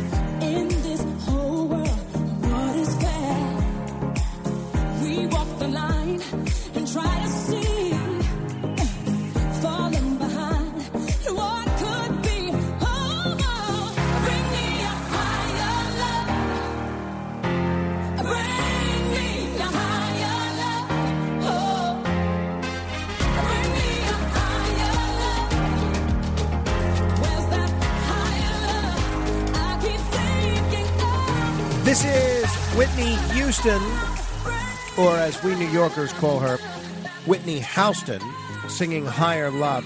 If you ever want to know what kind of music we play on the show, just join our Facebook group. Just search Morano, M O R A N O, Radio Fans and Haters on Facebook. That's M O R A N O, Radio Fans and Haters. Um, I'm going to go through your mail in just a second. I do have to tell you, I... You know, I told you at the end of yesterday's show that I, I felt that I might have a little bit of a cold coming on. So I've been downing this vitamin C and uh, Zicam, you know, and I do find, and I think it's been backed up clinically, that zinc does shorten the duration of the of the cold, which Zicam is a zinc-based product. So when I went to bed yesterday in the morning, I put on also a breathe night, breathe right strip. You know those things that you stick on your nose and they kind of pull your nostrils apart to allow your nasal passages to get a little bit more air? Well, I put one on because I figure, all right, I'm starting to get a runny nose. Maybe I should, maybe I should do the almost prophylactically uh, to make sure that I don't, uh, I don't have a tough time breathing. I'll get a good night's sleep or a good day's sleep in my case, and I'll be able to. Uh, function afterwards. Well, lo and behold, I think that it did work relatively effectively. Not great, by the way. I don't think it made that much of a difference. But I finally ripped this thing off because I woke up, you know, when my my son wakes up from his nap and his mother brings him into the bed to wake me up. And he doesn't like that I have this thing on my nose, so he's trying to rip it off. So I rip it off. And lo and behold, the whole rest of the day, including right now, it left a red mark on my nose, the outside of my nose. So it looks like I'm uh, Rudolph the Red-Nosed talk show host here. Now, why do they do that? Why do they tell you? I was using the product as directed. Why do they tell you, throw that on your nose? They don't say anything about leaving a red mark on your nose. Looks like I'm uh, more drunk than usual, when the opposite is true. I'm more sober than usual. All right. Uh, a lot of you have written in. I'm going to try and get to as many of these as we can here uh, on this edition of Letters. Oh, we get letters. We get your letters every day. Mailman, mailman, mail today. Reach right in and pull one out. Those letters. I love those letters. Let's find out what you got to say. Oh, boy. Mailman. Mail today. All right, let's begin with the snail mail first. This is an envelope that uh, comes from Staten Island. Let's see, that's the return address. And the letter says, Mister Frank, how about an interview with Chuck Wepner, the Bayonne Bleeder? Number two, what do you think about Staten Island seceding from the rest of the city before it becomes unmanageable? Ben. Um, I have interviewed Chuck Wepner, actually, and he was one of my favorite interviews. I've tried to get a hold of him a couple of times over the years, and I haven't had any luck. If anybody out there knows Chuck Wepner, I would love to have him back on the show. He was one of my favorite people to interview. Maybe I'll play some uh, some clips of that. Uh, as far as secession goes, I am not in favor of secession. I, I think Staten Island has made New York what it is. And uh, if I were voting, I would vote not to secede. All right. This is one of the many letters we've gotten from Henry in Manhattan, who, uh, by the way, he was a, a big campaigner for National Pie Day. That's how I, he first got on my radar screen. There was a big article about him in the New York Sun years ago, twenty years ago, all about his crusade to get National Pie Day, of a, a real holiday, and focused on it in schools. And yet, as often as he calls this show, as often as he writes to me, he still spells my name incorrectly. He sends this letter to Frank Murano, M U R A N O. All right. Uh, this is dated February ninth. Dear Frank, I think the points you made about these and like words is pretty important. And I, too, am often concerned about the growing Tower of Babel that, uh, I, there's a word, intelligible, that keeps coming up. I believe also that you are unique, unique but by qualified to really dig into this in a way that would serve multiple ends. One, relating to the use of these terms, perhaps including some statistical info on first use. B, or two, uh, and lo- he's mixing numbers and letters here. B, who by gender and age, occupation, and noted individuals by name began using which term because of your access to some A I systems. I expect you know how to ask the A I question in several different ways and meaning. Uh, next part, how can usage of the different terms not come up in some court cases? Uh, all right, it's basically a lot about the use of the word like and how we should do a deeper dive into how language has changed. Thank you for that. Appreciate that. All right. Thank you, Henry. I still have a stack of other Henry letters that he has sent me. Uh, David, email. Subject, M H plane disappearance. Your opinion of the U S government's moral compass is highly exaggerated. They're a bunch of corrupted, power-hungry officials who have no one to answer to. Okay. Uh, Diane writes on the subject, Trump presidential ticket. Bill O'Reilly stated on his T V show that he met with Donald Trump at Mar-a-Lago, and Trump is thinking about having DeSantis as vice president on the ticket. Well, let's think about this. If he picks DeSantis, then they cannot count Florida's electoral vote because they're both Florida residents. Do you think they're going to do that? Of course not, because they can't win the election without Florida. You think DeSantis is going to move out of Florida? Of course not, because he's the governor. He'd have to give up being governor. Do you think Trump is going to move out of Florida just to take DeSantis? I don't. He could certainly change his residence to New York, but do you think he's going to change his state of residence just to pick DeSantis? I don't. So I think that's very unlikely. Uh, Trump may not know about the twelfth Amendment. He may not know the provisions of the twelfth Amendment. Uh, Jim writes about my Microsoft Word problem because all of a sudden, two days ago, all my fonts disappeared and I only have the option of Calibri. And again, I said I would m- restart my computer, but I haven't had a chance to do it. Jim writes, uh, Morning, Frank. Sounds like your printer drivers are not set up for multiple fonts. You said that your mom bought you a new P C. Sure sounds like you should check for a new driver download or check printer selected in Windows. Great show as usual. Keep up the great work. Well, but I don't understand why I would have had access to all these fonts last week, but now I don't. That's what I don't get. Uh, this is from... This is mildly amusing. This is from Mike. Greetings, Frank. I listened quite carefully to your story about the missing pen cap. I found it disturbingly interesting. I think there was an ulterior motive on your part. The sister-in-law pat-down. Poor Sarah. I think it was quite clever of you to place the pen cap in the hood of her hoodie. How else would it get there? It sure wouldn't get there on its own now, would it? Not only did you pat her down once, but twice. That would certainly raise suspicion. Then mysteriously you find it. Hmm. Oh, you can deny it, but I'm not so sure. Seems like a Costanza or Larry David move to me. Did you enjoy yourself, Costanza? I mean, Frank? Methinks you did. Women be warned of men named Frank bearing pens and their caps. A pat-down may ensue, maybe even two. Thank you uh, for always great radio, mostly. Mike out. Uh, I can promise you that this was the least inappropriate pat-down you can imagine. Uh, the the ladies t- are going to love you. The T S A is much closer to something inappropriate than anything I did. All right, Terry writes on the subject of Ask Frank Anything.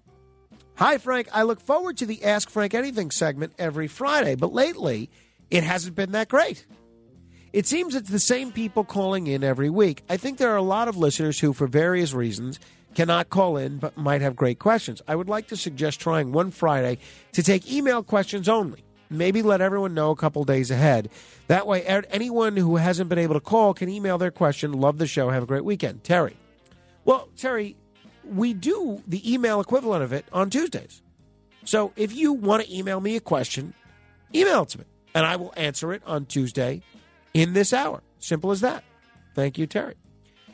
Uh, da, da, da, let's see. Uh, this is unsigned, I believe. Uh, good evening, Frank. I'm one of your loyal listening audience in the D M V. I prefer W A B C instead of W C B M be, simply because I don't have to change the channel and continue listening to the Sid and Friends show. My reason for writing this email is that I hope you could have shows based on the continent of Africa. Most individuals think the continent is one big happy country. No, we are not the United States of Africa. There are whites, brown, black Africans, and approximately fifty-two countries. Uh, each country has its own unique system, culture, and whatever they enjoy. It's actually a bad idea. Lastly, why is Curtis scheduled for so many hours? We enjoy his psychotic humor, and it's always refreshing to listen to him rip and read. As you read last night, that emails are not answered. I sent an email to Curtis requesting info about his cats so that we could make a donation, but he did not reply. Rest assured that we will be purchasing items from the store on the weekend in your name. Well, thank you. That's very nice. Uh, on the subject of solar, James Dillon writes, Frank, the wife and I are leasing panels from Momentum Solar. We had a six hundred plus dollar Con Ed bill before solar. Our bill is, is now anywhere between eighty-eight dollars and three hundred sixty-five dollars. We do not. We do have a hot tub, hence the range of the bill, uh, but it's great. And the rebate is great, but owning the panels will give you a huge rebate. Um, let's see. Uh, no, do, do, do, do. All right, suggestions to boost listenership from Lawrence. Hi, Frank. A few weeks ago, you mentioned that you're going to expand Ask Frank Anything segment from sixty to ninety minutes, especially in order to read emailed questions. Also, the A F A, I'm positive, is a very is very popular among your listeners. So why won't you add thirty minutes to the very popular segment, mainly for the email questions? Also, please be more generous with the fifteen seconds of fame. And why not, instead of a one thousand dollars or two thousand dollars winners per year, allow for a pass or a wrong answer with a view to awarding smaller prizes at least once or twice a month, thus boosting listeners and interest in that segment. Well, Lawrence, it's supposed to be rare. It's supposed to be kind of a special thing. Uh, I don't know about expanding Ask Frank Anything. I think it's hours a good length. We did two hours once. It was a little long. It was a little long. Uh, Paul writes, Hi, Frank. Reluctantly agree with you that Biden won in twenty twenty. It's just that there are so many unusual circumstances like extended earlier voting, wholesale mail-in voting, unmanned drop boxes, et al. Incidentally, I also agree that you're an extremely knowledgeable person. I'm not patronizing you. It's apparent that you possess a wide range of subject matter, kind of like Ben Stein. Anyway, I would like to kindly ask you and Derek Hunter, W C B M talk show host, to engage in a general trivia pursuit contest. I'll bet you that he'd accept your challenge. Folks may even pay to watch or listen to such a sharp match of wits. That could be the show's tagline, Match of Wits. Well, that's a good idea. Derek is certainly a bright guy. Does a great job on W C B M. I'll run it by him. We'll see what, what he wants to do it.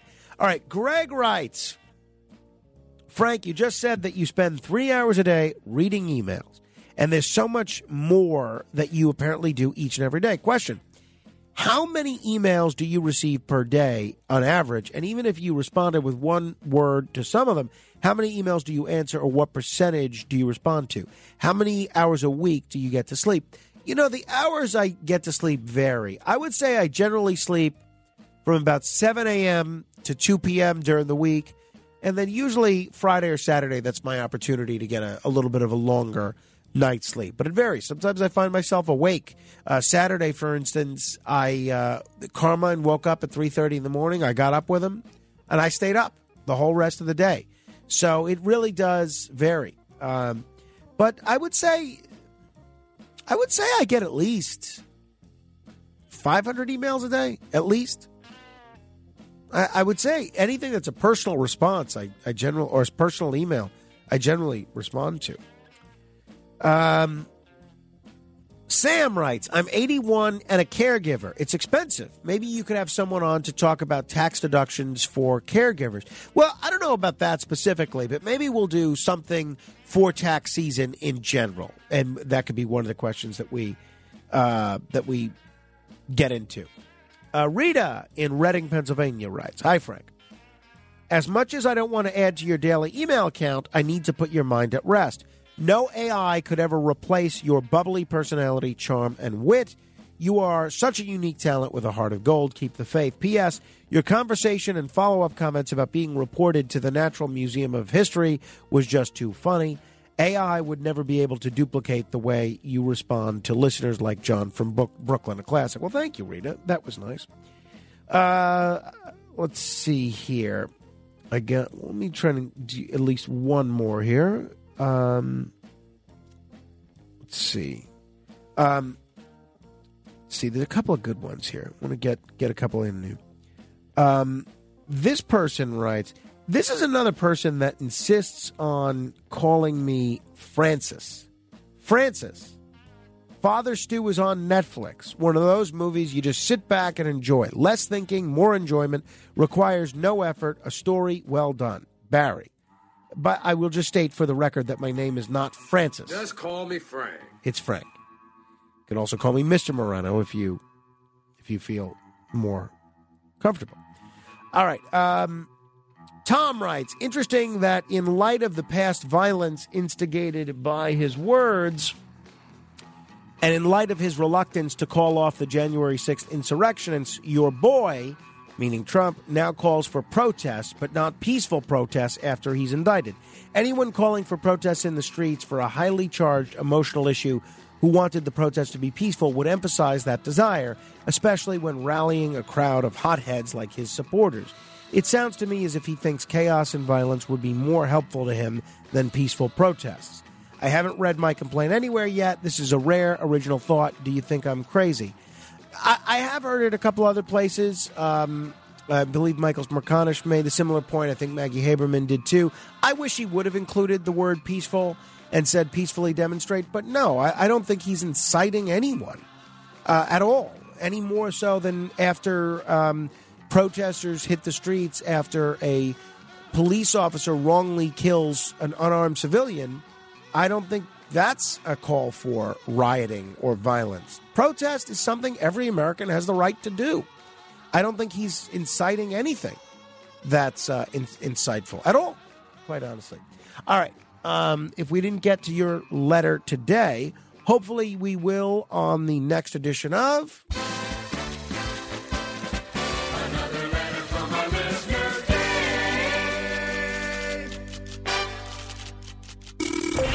Other Side of Midnight. It's The Other Side of Midnight with Frank Morano.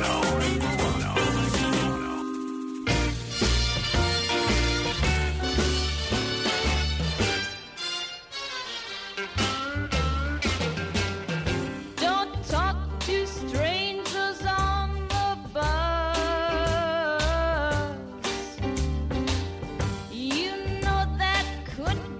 Dangerous. Don't walk on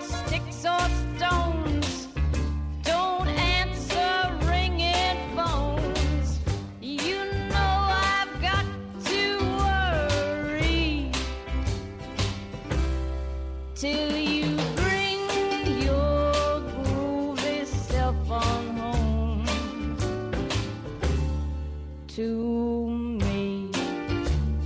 The great Nancy Sinatra. I love this song. Uh, I first heard this song on an Elvis album, and it's from an Elvis movie. I believe it's uh, Speedway sixty-eight. I'm a huge Elvis fan and a, a huge Nancy Sinatra fan, so this song is right up my alley as far as I'm concerned. All right. Uh, I mentioned uh, that I read that one letter that um, was talking about solar panels. Well, yesterday my wife had her second meeting, in addition to a whole bunch of text and telephone and email correspondence, with the second telephone uh, solar panel company that we've been talking to.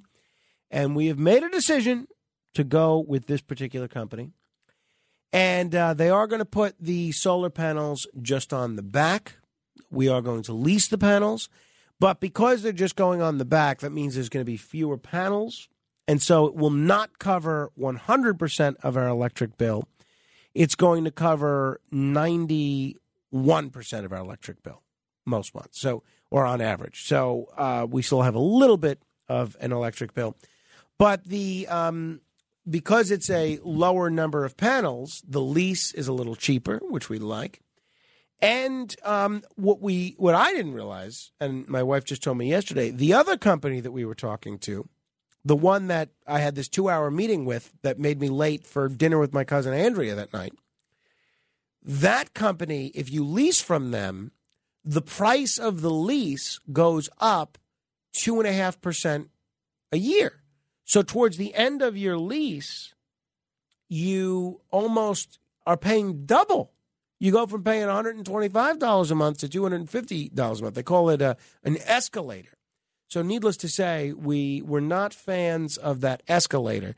So we're we're excited about this, and uh, they, we do not have to get a new roof because they're just doing it on the back. And uh, it will go up there with no problem.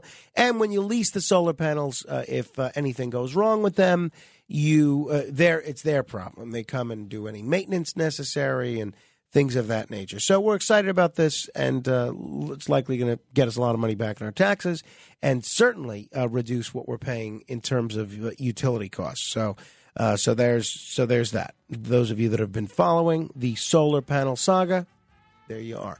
eight hundred, eight four eight, nine two two two. That's uh, eight hundred, eight four eight, nine two two two. Next hour, I'm going to talk with former Congressman Steve King. Very controversial guy. We'll get into why he's so controversial and his new book, as well as some other issues. Until next hour, help control the pet population. Get your dog or cat spayed or neutered.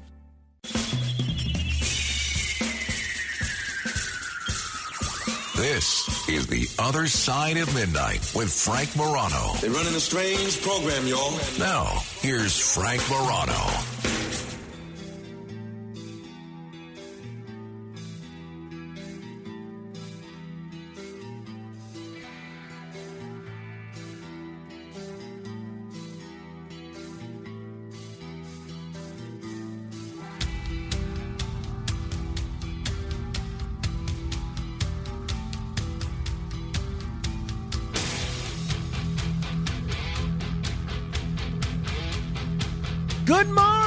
Everybody, this is The Other Side of Midnight. I'm Frank Morano. Thanks for listening. We've got a big problem with the trades in this country. I'm not talking about the moves that baseball teams make before that trading deadline in the summer. Nope, nope, nope, nope. America needs technical workers. And right now, supply is not measuring up to demand.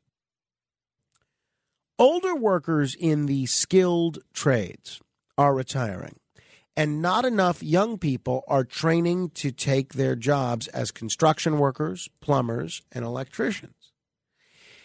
The construction industry is facing a gap of a half a million workers, according to Construction Dive. That gap is expected to widen as federal money flows into new infrastructure projects around the country, calling for even more labor. The application rate for technical jobs like plumber and electrician dropped by forty-nine percent between twenty twenty and twenty twenty-two. That's real. That's, I mean, pretty significant in only two years. So why is this happening? What's happening? As America de-industrialized in the second half of the twentieth century, education was reimagined to emphasize seeking four-year degrees. And I have to tell you, that has been a mistake. Now, I went to college. I got a four-year degree. But I think this, this um, idea that every parent, every teacher, every after-school special hammers home to children, college, college, college, college. Look at what's happening in our country as a result of this. We have no plumbers. We have no construction workers. We have no electricians. We need skilled tradesmen. Uh, my wife asked me right after our son was born, how would you feel if uh, Carmine would grow up to become a plumber? I said, I think that would be great. I'd love it. You know how much uh, how much plumbers cost? He could probably give us a little bit of a deal. And you know how much plumbers make? You make a great living as a plumber and not have to spend what I spent to go to school. I think it would be wonderful. I want him to do whatever whatever he can do that brings him some happiness. But I I, I find this alarming. And I would love to know how we can begin to turn this around. I think part of it begins with me and with you, if you're a parent. Begins with parents making clear to children, not that you have to go to college, that you have to go to college, but that college is one option for a young person. And that another option is a trade school. And if you're lucky enough to learn a trade, you can make a very good living in that trade. Certainly, you're better off uh, knowing how to be a plumber or an electrician or a carpenter than you would be getting a degree in art history.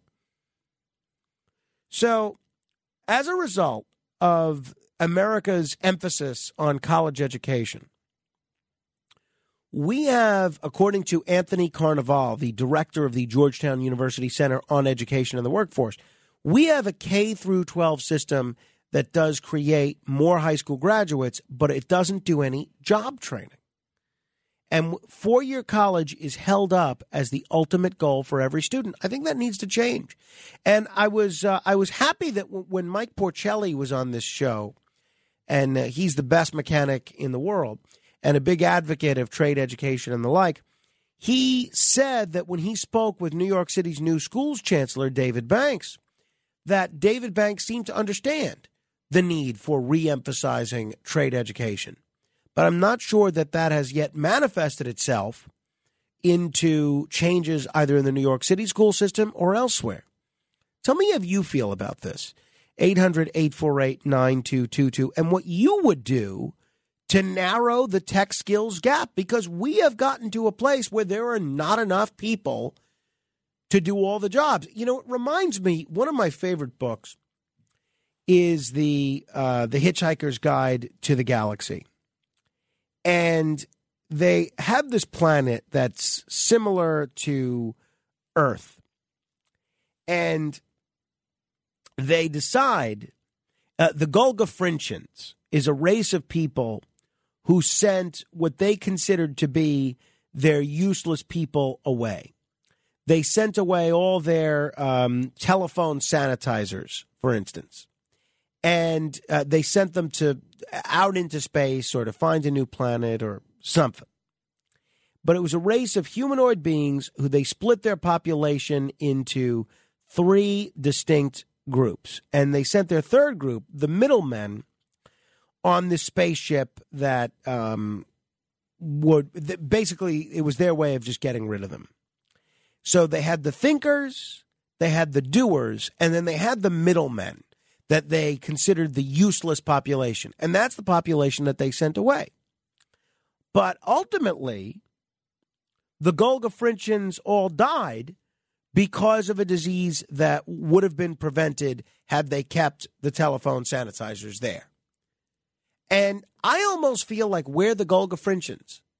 We're not sending our tradesmen away, but we're not creating enough new ones. And I have to tell you, that is a real problem.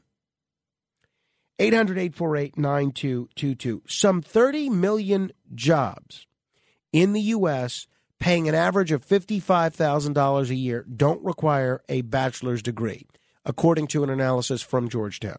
Meanwhile, student debt is rising, and only two-thirds of those with degrees say the debt was worth it. So why are we continuing this cycle? eight hundred, eight four eight, nine two two two. Uh, we're going to talk with uh, former Congressman Steve King in just a bit.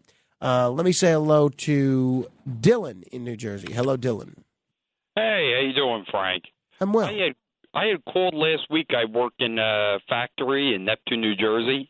I had actually went to a vocational school to learn my trade as a mechanic in the manufacturing field. You know, so I was going to throw that out there for anybody, you know, me being a twenty-year-old pretty much just out of high school. For any parents listening, you know, if your kid has, you know, grades that are not, you know, like average grades, maybe C's, stuff like that, like I used to, maybe get them interested in school, put them into a, a vocational school. There's plenty of trade schools out there that could, you know, get their grades up and help them get into a field where they don't have to necessarily go to college right after high school. I think like that's my, uh, yeah. Go ahead, finish your comment. Oh, yeah. My trade school actually placed me in the job that I currently still work at for the past three years, you know. I think that's great advice, uh, Dylan, for parents. Now, w- what do you say to parents that say, look, you know, uh, I went to college and uh, I really feel feel like uh, college is uh, a, a nobler pursuit uh, for people, and I'd love for my son to get a white-collar job in, in finance or um, managing a big office somewhere. Uh, what do you say to those that may view surrendering to vocational ed- education as just that, a surrender, and not just another yeah. career path? Well, I mean, I understand that. I've heard both sides of it, but it's not – people hear vocational school nowadays, and they think of how it was back in the seventies, eighties. It's like, uh, you know, where all the people go that really were failing and, you know, being bad. It's not like that anymore. It's very, very pretty strict and good schools, good teachers, stuff like that. And, I mean, you could go there just to learn a trade as a backup and then go to college because they prepare you to go to college if you want to. Most of my classmates went to college to pursue a higher form of education. I just decided to go into the field, and then, you know, later on down the line, my work actually provides tuition reimbursement. So even that could save somebody money, too. That's a great point. Such a good point. Dylan, thanks for calling. Appreciate that. Hale is in Long Island. Hello. Hello, how you doing? I got a little sore throat. Um, I grew up in Richmond Hill, Queens. I was fifteen years old. I worked for an electrician, and I I learned my trade working for an electrician. And I went to Thomas Edison High School, and the teacher was saying, "Oh, your wires are crooked. Your bell wires are crooked." Wait a second, teach. I got a couple of rolls of B X in my trunk. I'm going to run a couple of outlets. I'm going to make more money than you, okay? And you're teaching me my wires are crooked. So I went into the sign business, fixing signs, and I'm sixty-seven years old, and the hardest thing in the world is to find people that want to work, mm. okay, and take these Mexican people that are living in the, the Holiday Inn, teach them a trade, and they'll they'll help enforce uh, the industry because it's so hard to find people that want to work. And and where did you grow up, Frank? Uh, Staten Island. But when you say the Mexican people on Holiday Inn, you're talking about the migrants? Right. Yeah, well, I, I think that's a great option for them. Uh, but uh, just to be clear, and thanks, Hale, Uh, some of the biggest, uh, some of the countries that are exporting the most migrants are not Mexico. You have Colombia, you have Nicaragua, you have Venezuela, you have Peru, you have Cuba even. So it's not all uh, just the Mexicans. eight hundred, eight four eight, nine two two two. Dave is in Lockport. Hello, Dave. Hey, how you doing, Frank? I'm well, thanks. Yeah, I'm glad. Uh, yeah, you're talking about skilled trades and all that. Uh, I'm seventy-two. I've been retired for ten years. I I went into skilled trades. I majored in shop, and I did quite well. I, I own three houses, and I'm you know reasonably well off. I mean, I'm not you know good, but great, but you know I'm not starving. And when I was in school back in the sixties, uh, all the guidance counselors were all pushing college, college, college, and the, the dumb kids went to shop. Well, you know, uh, I, I worked in a machine shop for thirty years, and, uh, you know, it, some people just don't uh, need college. I mean, I didn't need college. I did fairly well for myself, raised a family and got grandkids and great-grandkids, and I never felt the need for college, but some people uh, are made to work with their hands and their minds, you know, not just push buttons. Well, I think uh, well said, Dave, and I'm glad you're doing so well, and uh, send us a postcard from one of those three houses sometime. But I, I think that's great, and I- I'm trying to figure out how this can change, right? Is it a problem with parents? Is it a problem with schools? Is it a problem with uh, the, uh, I don't know. Well, I mean, how how do we get our arms around this? Because if the number of tradesmen keep declining at the rate that they're declining, this country is going to be in a position where nobody knows how to fix anything. We're going to have one guy that knows how to how to unclog a toilet and fix an outlet. And that's going to be a dangerous place for us to be. We're the Golga Frinchins. Dan is in New Jersey. Hello, Dan. Hey, how you doing, bud? I'm hanging in there. Thanks. Good, good. Um, so I think the problem starts with schools and government getting in the way. When I was in school, we had shop class, home economics, culinary. We had things to teach us how to live and work in the real world. And now it's the generation with government getting in the way and whatnot. They, they want to teach people what gender to pick and this and that. Man, screw all that. We need to get back to getting actual hands-on teaching back in school. And I think that's where, you know, college is a great thing if that's for you. But like the last caller said, college wasn't for him. He picked up a trade. That's what we need to do. Yeah, thank you, Dan. I, I agree, and I'm just trying to g- get my hand head around where we go from there. Where should people be directing our energy? I, I'm going to uh, encourage my son to be much more handy than me and uh, try and learn from my dad as much as possible, and my uncle, who both are very skilled at a wide variety of uh, issues, and uh, hopefully cultivate a love of some trade or another. All right, uh, we're going to talk with Congressman Steve King, retired congressman, or former congressman, I should say, from Iowa in just a minute. Uh, we'll continue with your calls a little later, eight hundred, eight four eight, nine two two two. If you want to comment, Steve King joins me straight ahead. The Other Side of Midnight with Frank Morano. It's The Other Side of Midnight with Frank Morano. Frank Morano.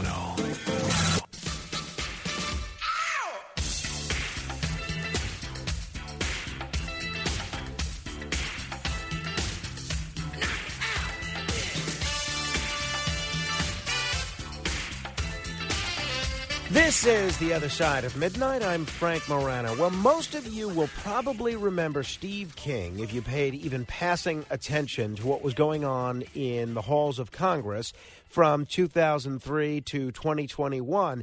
For a lot of people, they would describe him as maybe the most conservative member of the Republican conference. Other people would say that he was the most controversial member. Others would say that he was both. Well, you know, if there's controversy to be had, I'm all about covering it on this program. Uh, very, very pleased to welcome author of the book, Walking Through Fire, My Fight for the Heart and Soul of America, former Republican Congressman from Iowa, Steve King. Congressman, it's great to talk with you. Thanks for joining me. Well, thanks a lot for having me on. I appreciate it, Frank, and I appreciate having a voice out there across all your listeners. So let me begin, before we talk about your story and your career and your book, Um, you, one of your earliest, and I would think most early controversial votes, was the vote on the war in Iraq. And uh, th- this yesterday was the twentieth anniversary of the beginning of the war in Iraq. Everybody has twenty twenty hindsight vision. But looking back then at what we know now, do you have any regrets about your vote on the Iraq war? Mm. Well, it's one that I've, I've reflected on quite a bit, and especially right now. And uh, I look back at that time. I just arrived in Congress and, and barely knew where the bathrooms were, and they're shipping us off to the Pentagon into the tank for classified briefings and having classified briefings in the Capitol. Um, the C I A is delivering to us the threads of of intel that they had gathered from satellite information, et cetera, and putting the pieces together. Um, I looked at it. It looked sketchy to me. Uh, on the other hand, the inertia, all of that was just swept us all in that direction and swept the nation in that direction, too, as I think you commented. Mm. Uh, so, yeah, if I had a do-over on that, here's where I would have started. I would have started calling them out on the on the intel and saying, these little trailers you've got that you say are now going to be used for chemical weapons of mass destruction, um, they're parked in a little orchard somewhere. We don't know where that is. And, and what's your evidence beyond that? Uh, things of that nature. But the images that I saw, a lot of them still are framed in my mind, and and it was sketchy. Uh, but on the other hand, I could make an argument that when George Bush said that we'd recently learned that Saddam Hussein was seeking uranium in Africa, that holds up to be true, although I don't think he ever got his hands on any of it. So that would be a nice one to have back and live over again. I wish our nation could live it over again. Mm. The, the tragedy poured in on um, the, the tragedy to the families in Iraq and the families here and around the world. It could have been avoided. Do you do you fault the Bush administration at all for how they sold this to both you and Congress and to the public? Well, you know, I maybe should more than I do, but I, that's just passed back in, in it kind of bit into the history of my mind. At, at the time, I didn't make the call at the time. It's hard for me to look back and say, where did they get it wrong? Did they believe what they sent to sent to us? I think they actually, I think they believed it. And um, I have made between nine and a dozen trips into Iraq and Afghanistan, some of that with people that were way on the cutting edge of that. I was one of the first members to go in uh, during the war period of time. And uh, there's there's one very solid witness. It was the top Army logistics procurement officer that hired some of Saddam's, um, what should I say, nuclear scientists, and put that in quotes. Um, also, that um, that he believed and made a case to me that Saddam thought he had weapons of mass destruction. There's always that question: what did Saddam believe, and why why didn't he just simply say, "Open my country up and come and see. I don't have any of this stuff." I think he believed he had it. There's at least wait a minute. There's a chance that he believed he had it, and that might have been the impasse. Did did Bush believe he had it, and did did Saddam believe he had it? In the end, we didn't see enough evidence to justify everything that happened. And I do wish it had never happened. Uh, yeah, I think uh, I don't think you're alone among uh, your colleagues in that class of uh, of Congress in either party. Talking with Steve King, his book is Walking Through Fire, My Fight for the Heart and Soul of America. Congressman, in reading through your book, and I have not read the whole thing yet, but um, it seems to me that this is sort of your attempt to rewrite your legacy, or should I say write your legacy and not have it defined for you by so many of your critics, including uh, the uh, people that you served with in Congress. Now, the sort of official record of Steve King goes something along the lines of January twenty nineteen, you do an interview with the New York Times, and you're asked about the terms white nationalist, white supremacist, and um, you say, in words or substance, white nationalist, white supremacist, Western civilization. How did that language become offensive? Well, that interview, as you know far better than I do, that ignited a firestorm. You were subsequently condemned by a lot of Republican members of Congress, the now Speaker, Kevin McCarthy, uh, Senate Majority Leader at the time, Mitch McConnell, conservative commentator Ben Shapiro called for you to be censured and to be primaried. A lot of other Republicans who you had called colleagues for a long time denounced either you personally or your rhetoric. Um, you lost re-election, and now you're writing this book. What are you hoping people get out of this book, and what is incorrect about the sort of official tale of the tape of Steve King? Well, yes. Uh, first of all, the the attacks that had been coming at me through the media really began back as far back as two thousand thirteen or so in any level of intensity. And and I've got some Irish blood in me, and that means that you have to use superlatives and hyperbole, make the point. I made my living in the construction business. That means you got to you got to tell things real straight to get things done the way they must be. And uh, that that style is something that's followed me through for all of my adult life. Uh, but um, I made points that had to be made at the time they had to be made, and there was exceptions. Objections were raised by the left, and over time, the people on the Republican side thought that that was becoming a, a liability to them. That's just more or less the oh, a little bit of the narrative that flowed from two thousand thirteen up until nineteen. But I had been also making the case that we need to defend Western civilization. In two thousand sixteen, uh, opening night of the Republican convention in Cleveland, I did a panel there on, get this, M S N B C. And uh, there, uh, the last words that were to be said in that panel was by Charlie Pierce of Esquire magazine. And uh, he said, "One can be an optimist and hope that this is the last Republican convention where old white people have anything to say about it." And they were going to close that segment out. And there I am, seated, a seated member of Congress. And I said, "Charlie, those words are getting really tiresome. I'd invite you to tell us all what subgroup of people has accomplished more." And Chris Hayes turned to me with a leer, and he said, "Then white people?" I said, "Then Western civilization itself, as defined by everywhere where the footprint of Jesus Christ laid down the foundation for civilization." Well, that started uh, um, April Ryan's hyperventilating, like she had the vapors, and Charlie's trying to talk. Well, anyway, that's when I learned that defending Western civilization was a hot button, and that the left would just, just uh, I'll say, they would hyperventilate uh, about def- against anyone who defended Western civilization. But I had been defending it and advocating for it for a long time. That's why those words came immediately to me. And that's what I was doing in the interview with the New York Times as well. It's very clear that I did an interview with Christian Science Monitor that was actually published after the New York Times, but done a week or so before the New York Times, that laid out the same case where I'm saying George Soros and the left are weaponizing terms like white nationalist, white supremacist, Nazi, racist was already nationalized. But I said, but Western civilization, when did that language become offensive? There was a pause between those other, the, the, the I'll call them the um, pejorative uh, uh, uh, labels that white nationalists and white supremacists, which certainly I reject. I paused between those, but they didn't put any hyphen or any, any kind of comment in between those things when they typed it into the New York Times paper. And they already knew before that article was published they were going to use that article to launch an assault on me. It was planned in advance. I had known about that since about the third week in the previous November, that they would try again to try to attack me. And Trip Gabriel, who um, wrote the story for the New York Times, uh, said in a telephone conversation the following Monday, "I didn't think that was going to be the words that did it." He knew his article was going to be used against me. That's what he wrote it for. But he didn't think that would be the term that would cause everyone to get up in arms.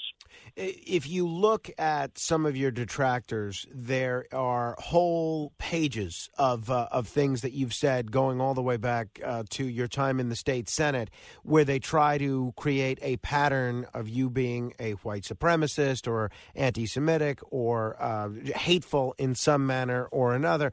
I, I have no interest in uh, reviewing every single one of these quotes and asking you to explain or contextualize them or uh, respond to their validity.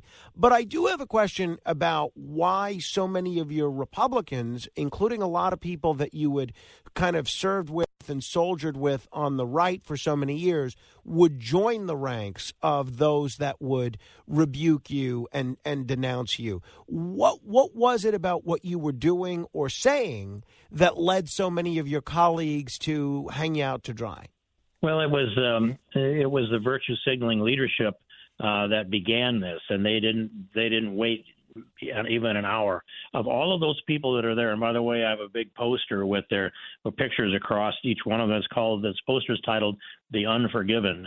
Um, it mostly Republicans at high level, and you name some of them. All of them had my cell number or were looking me in the eye on a regular basis, and not one of them called me to say, "Did you say this?" or "What did it mean?" Not one.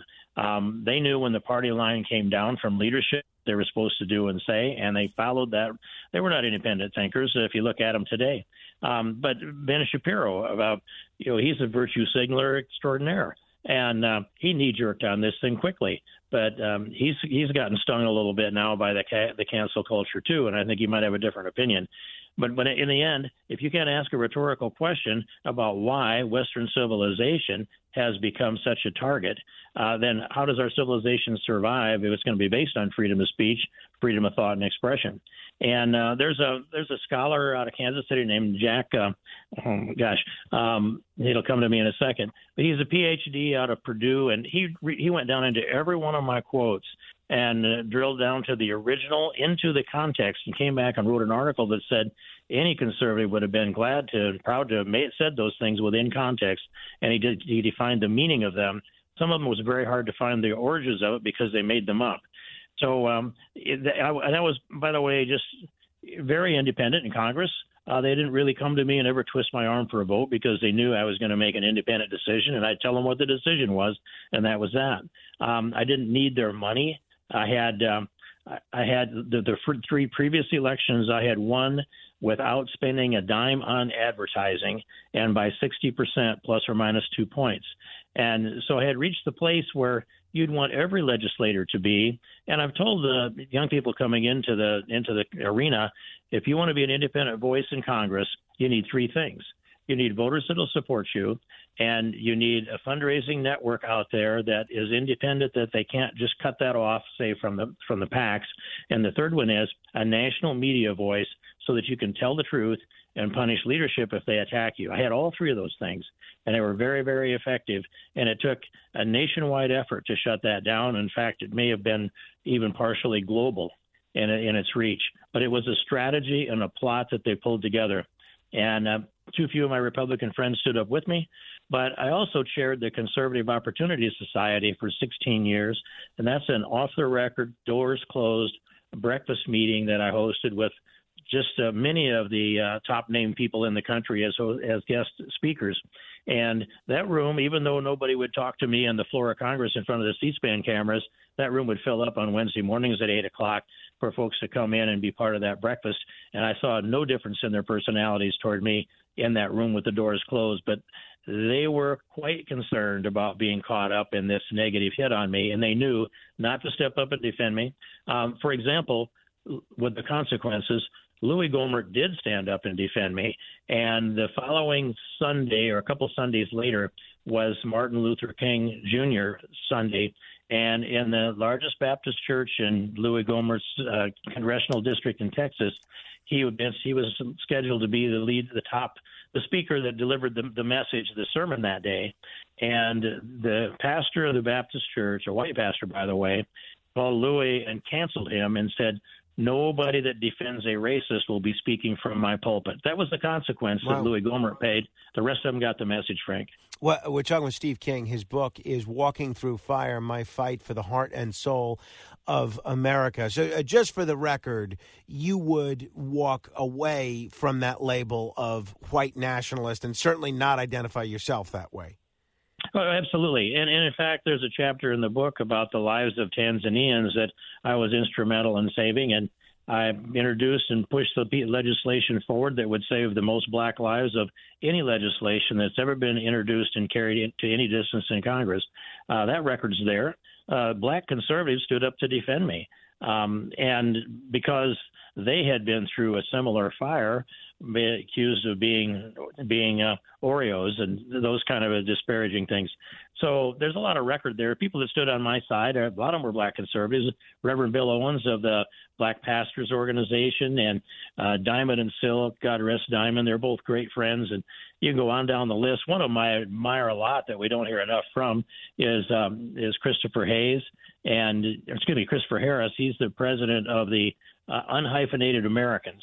And so um, there's plenty of people there on that side that were there to defend me. But um, the people at the top of the political echelon at the national and the state level were all in rank, about a dozen of them. And all it would have taken would have been, say, someone like a Chuck Grassley to say, wait a minute, what are you doing here? What's the facts and the substance behind this? But no one would listen to me. Once this came down, There was nothing I could have said that would ever alter what they had set up to do. That's why I had to write the book, Frank. I know um, you alluded to your construction background and sort of the plain speaking way that folks talk with one another in the earth moving or the construction business, and how that doesn't necessarily tidily fit in with uh, the way uh, Beltway politicos talk with reporters. It, given you, what you've experienced and what you've been through, do you have any regrets at all on the language that you chose to use at any point during your tenure in Congress? You know, I, I don't. That's a, that's a straight-up answer. I don't regret the language I used. There were times when I used it that it brought about a result that just had to be, and under one circumstance would be when, when they were ready to move the, the act that would have legalized the Dreamers. And it was the, the Senate's sixty-eight votes in the Senate to pass their huge Gang of Eights amnesty bill. And uh, I used some language there, no profanity ever out of me, by the way, but I used some language that caught all of them by, I guess, surprise and stunned. And uh, I've been accused by Democrat and Republican senators both as being the one who killed their amnesty bill back in about two thousand thirteen or fourteen. And so, no, I don't regret that. I said and did the things that needed to be said and did. Everyone was honest. None of them were biased, and, and none of them had any threads of – none of them had racism in them or white supremacy in them. They were labeled that way by people that couldn't stand to, to stand up and face me in the actual arguments that were there. And sometimes they were so effective that it did something like kill that amnesty bill. We're talking with Steve King, former Republican congressman from Iowa, author of the new book, Walking Through Fire, My Fight for the Heart and Soul of America. Congressman, what do you...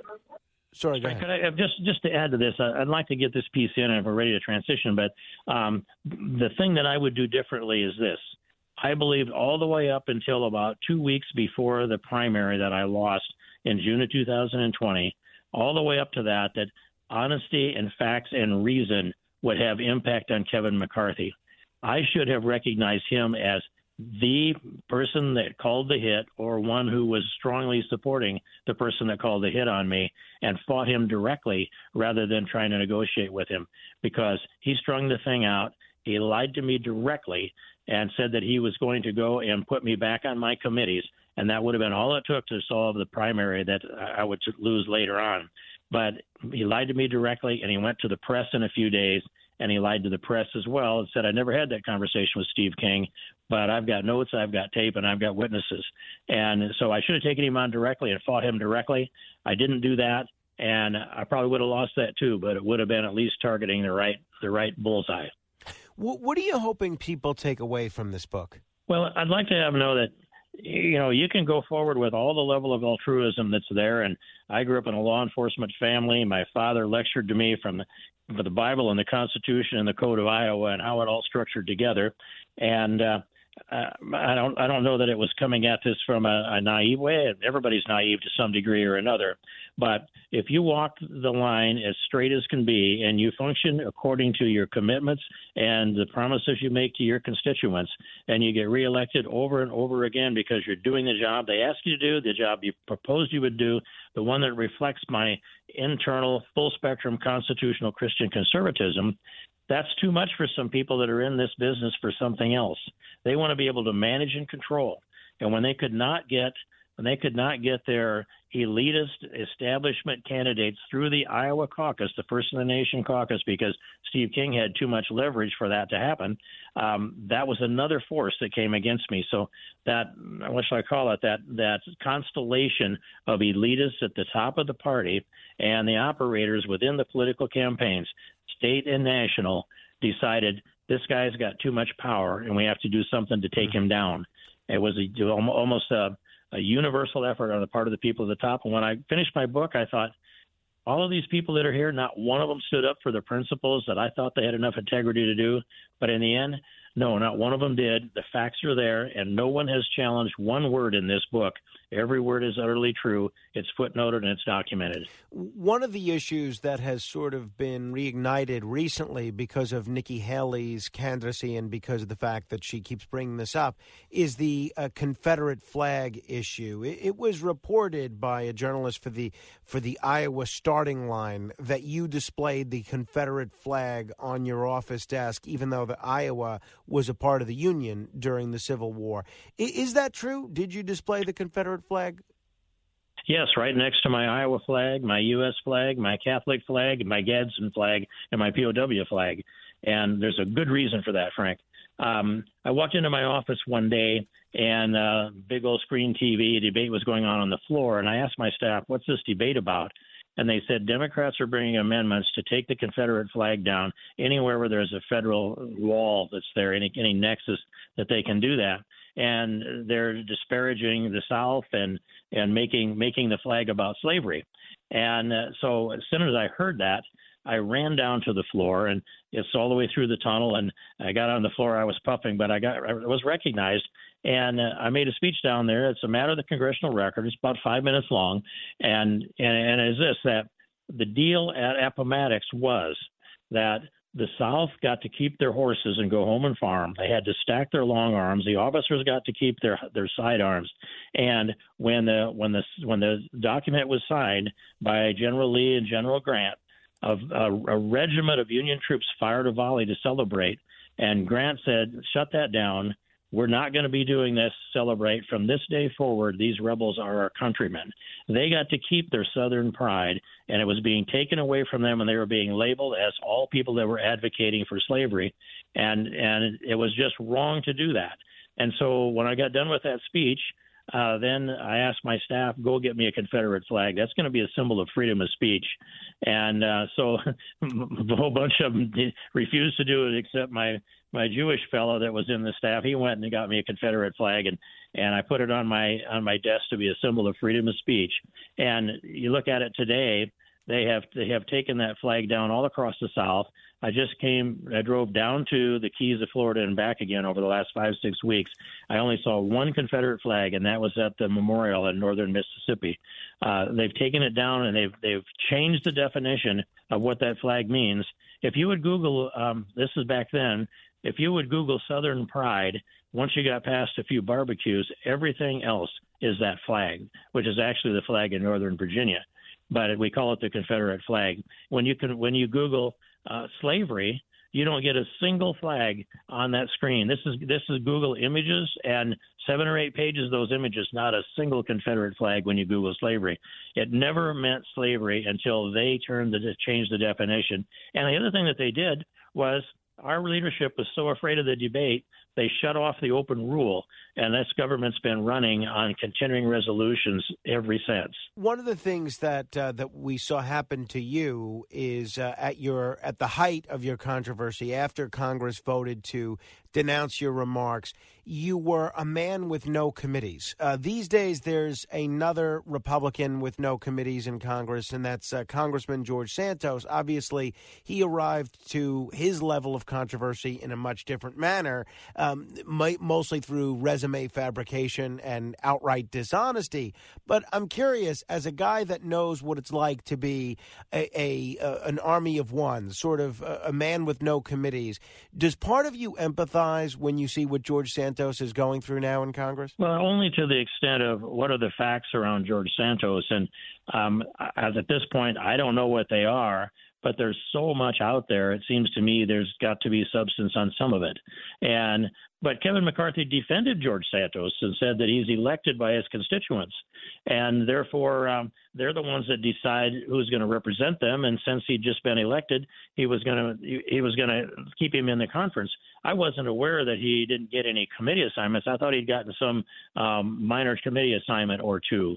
But I will say this: historically, in, in searchable history, I, I, George Santos notwithstanding, because I don't know all the facts about him, but in searchable history, there has only been two other times that Republicans have removed any one of their members from all their committees. That has happened by Republicans. And in both of those cases, they became convicted felons. And I was treated like a convicted felon for a misquote in the New York Times. One of the things that uh, is still true of the Republican primary contest these days is that Iowa is a pivotal state. As the first in the nation caucus, it sort of sets the stage for the next few primaries and maybe even the whole election. I know initially you were a Ted Cruz supporter, but then you were an enthusiastic Trump supporter in the general election. Looking mm-hmm. at the Republican field shaping up as it is now, what direction are you leading among, uh, among all the candidates that are in the race or poised to jump into the race, and who do you think is going to fare the best in Iowa? Well, that's sure a good question. It's it's fairly early in this process up, and uh, I've uh, I've been contacted by two campaigns at this point. I'd point out that uh, they must believe that my political capital has been restored, and I think my book Walking Through the Fire has done a lot to do that. And uh, I know there's a poll out there that asked that question by one of the candidates, and they just came back and contacted me today and asked for some help. So they must have gotten a positive answer. But uh, as this sets, I want to see these candidates compete with each other. I want to see ideas out there on the debate stage, and I want to see caucus goers sort those ideas out and provide their input to bring some new ideas, perhaps. But if, if I had to call it today, Donald Trump stands stands at the first place in this state. And uh, as far as uh, DeSantis is concerned, and I served with him on every year he was in Congress, we were on the Judiciary Committee together. He has all he's, he is presidential timber. I don't question that at all. Um, he's got a lot of the right instincts and all the capability to be an excellent president of the United States. But for right now, I think we've got we've got weaponized government. Um, we've got the, the executive branch of government using itself, using ag- against its political opponents, and may happen again this week if there's an indictment of Donald Trump. But when they raided Mar-a-Lago back on August eighth, that was pretty much it for me. There's no pretense any longer. This government's got to be cleaned up. And if there's anybody that can do it, Um, it would have to be Donald Trump, who who has he, he knows who they are. Uh, I think he knows what to do about it. And there's a bit of vindictive nature on the part of Trump. But I'm not ready to step up and endorse Donald Trump yet. Um, we've got a couple things to work out personally before that might happen. But I, I want to see him come here, campaign, compete. And I, I sure want to see our government squared away so it's back on a constitutional foundation.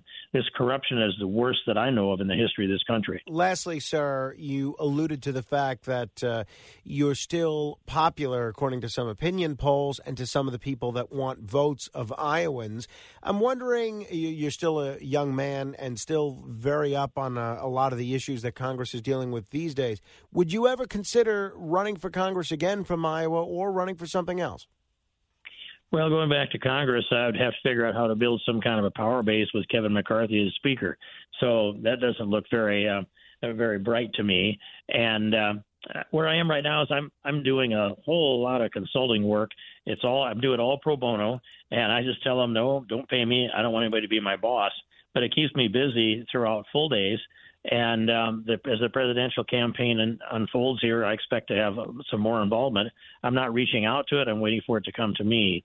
But, uh, you know, I'll be the, I'm kind of the last person to learn what my real image is today in Iowa, because uh, you just can't always filter it when it's on you yourself. But many times it comes to me and people say, all the all the capital you had before, it's all back.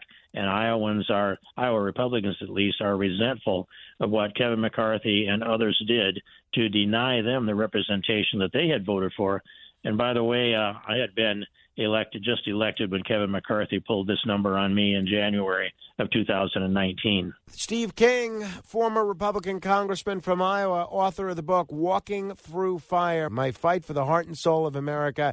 I appreciate the time. I hope we can talk again in the future. I look forward to it. Thanks a lot for your time, Frank. Thank you. If you want to comment on any portion of our conversation, you can give me a call, one eight hundred eight four eight nine two two two. That's one eight hundred eight four eight nine two two two. This is The Other Side of Midnight. Straight ahead. The Other Side of Midnight. Midnight. Midnight. Midnight. It's The Other Side of Midnight with Frank Morano.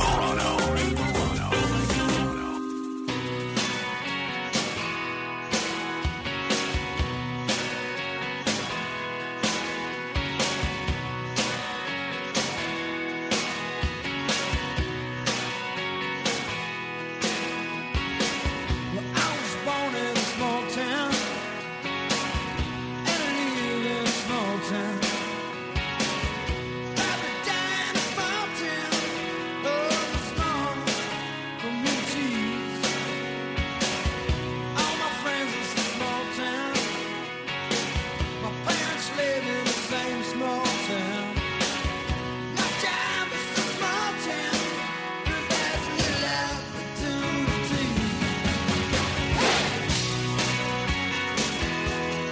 This is The Other Side of Midnight. I'm Frank Moreno. It's funny, one of the things, uh, speaking of the small-town nature of so many communities in America, they always talk about mom, apple pie, and the flag. Now, I think you know, given my previous discussions on this program, I am a big fan of the apple.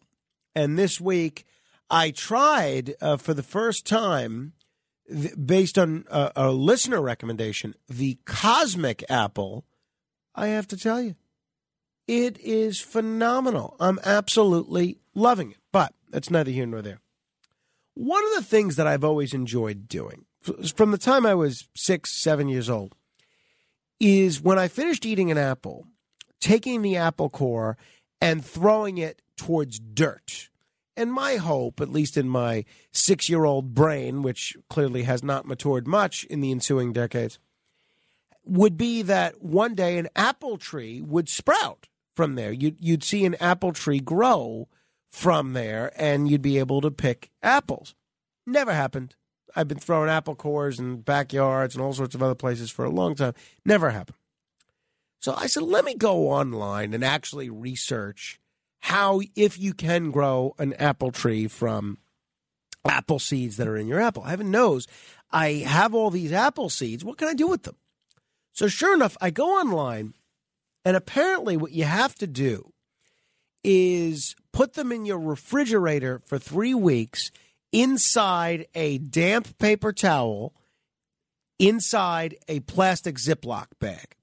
And then after three weeks, the seed will have sprouted, and um, you can then put it in a seed starter or something else. So what I've been doing is saving all these apple seeds, and so far I have two different sets of apple seeds in our refrigerator, and my wife is not at all pleased about this, that uh, with this apple tree growing scheme about where I might grow these apple trees. She's not at all happy about it. But here's what I'm not happy about. I've been researching this, and it could take years before one of these little apple seedlings, even after it sprouts for three weeks and after you plant it in dirt, it could take years for it to grow into a tree. And a lot of years of care and attention. But here's the here's the beef. If even if you go to all this trouble and you plant something that does grow into a tree, even then, whatever fruit comes from that tree is not going to taste like the apple that you planted it from. Now, how much of a ripoff is that? Apparently, it has to do with how we get those apple trees that apples come from. They're grafted and stuff. So that it could be a wide variety of different apples that come from the seed of a tree that is that that is your apple, which strikes me as really unfair. So I'm curious if anybody has had any luck or any success planting seeds that have come from an apple, and what grew and what the fruit tasted like, if anything. eight hundred, eight four eight, nine two two two. Uh, eight hundred, eight four eight, nine two two two. I want to remind everybody, please um, you know, follow me on Facebook, facebook.com slash Morano fan. But I am seeing this Frank Morano imposter all over the place again. And he has, he changes. You know what he did? He put sort of an accent mark over the O in my name. I forget what you call it. It's not an accent mark, but it's one of those squiggly lines over the O in my name. So I guess that's how he counts people, but he's using my picture. I've reported him to Facebook, but he's still reaching out to people that follow my page. So if anybody, if I ask you to direct message me or send you a friend request, that is absolutely not me. Do not be fooled. If I ever want to engage in a private conversation with you, I will always say, email me. And I put my email out there for everybody to see, frank.morano at wabcradio.com. That's frank.morano at wabcradio.com. So, Friday, I was listening to the radio with some friends of mine, and all of a sudden, a controversy ensued. I'll explain why and hopefully get your take on it in just a bit. Until next hour, your influence counts. Be sure to use it.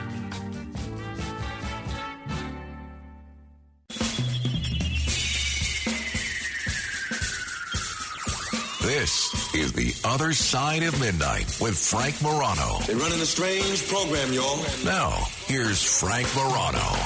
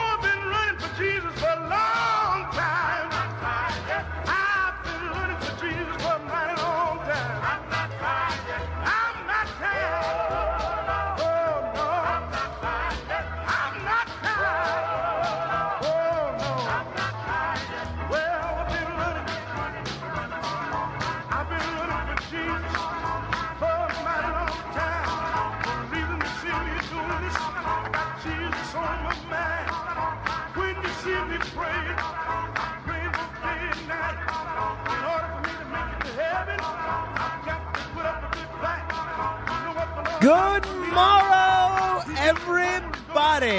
This is The Other Side of Midnight. I'm Frank Morano.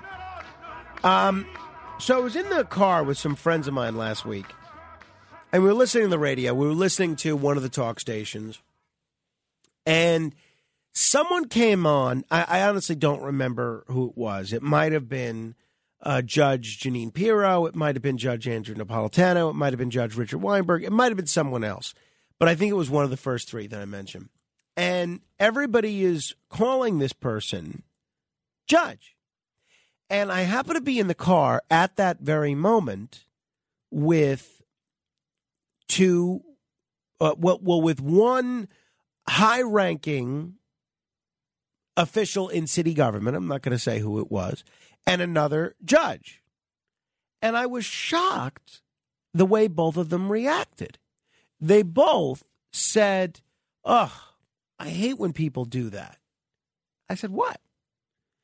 When they both hate when you take someone who is a retired judge and call them judge.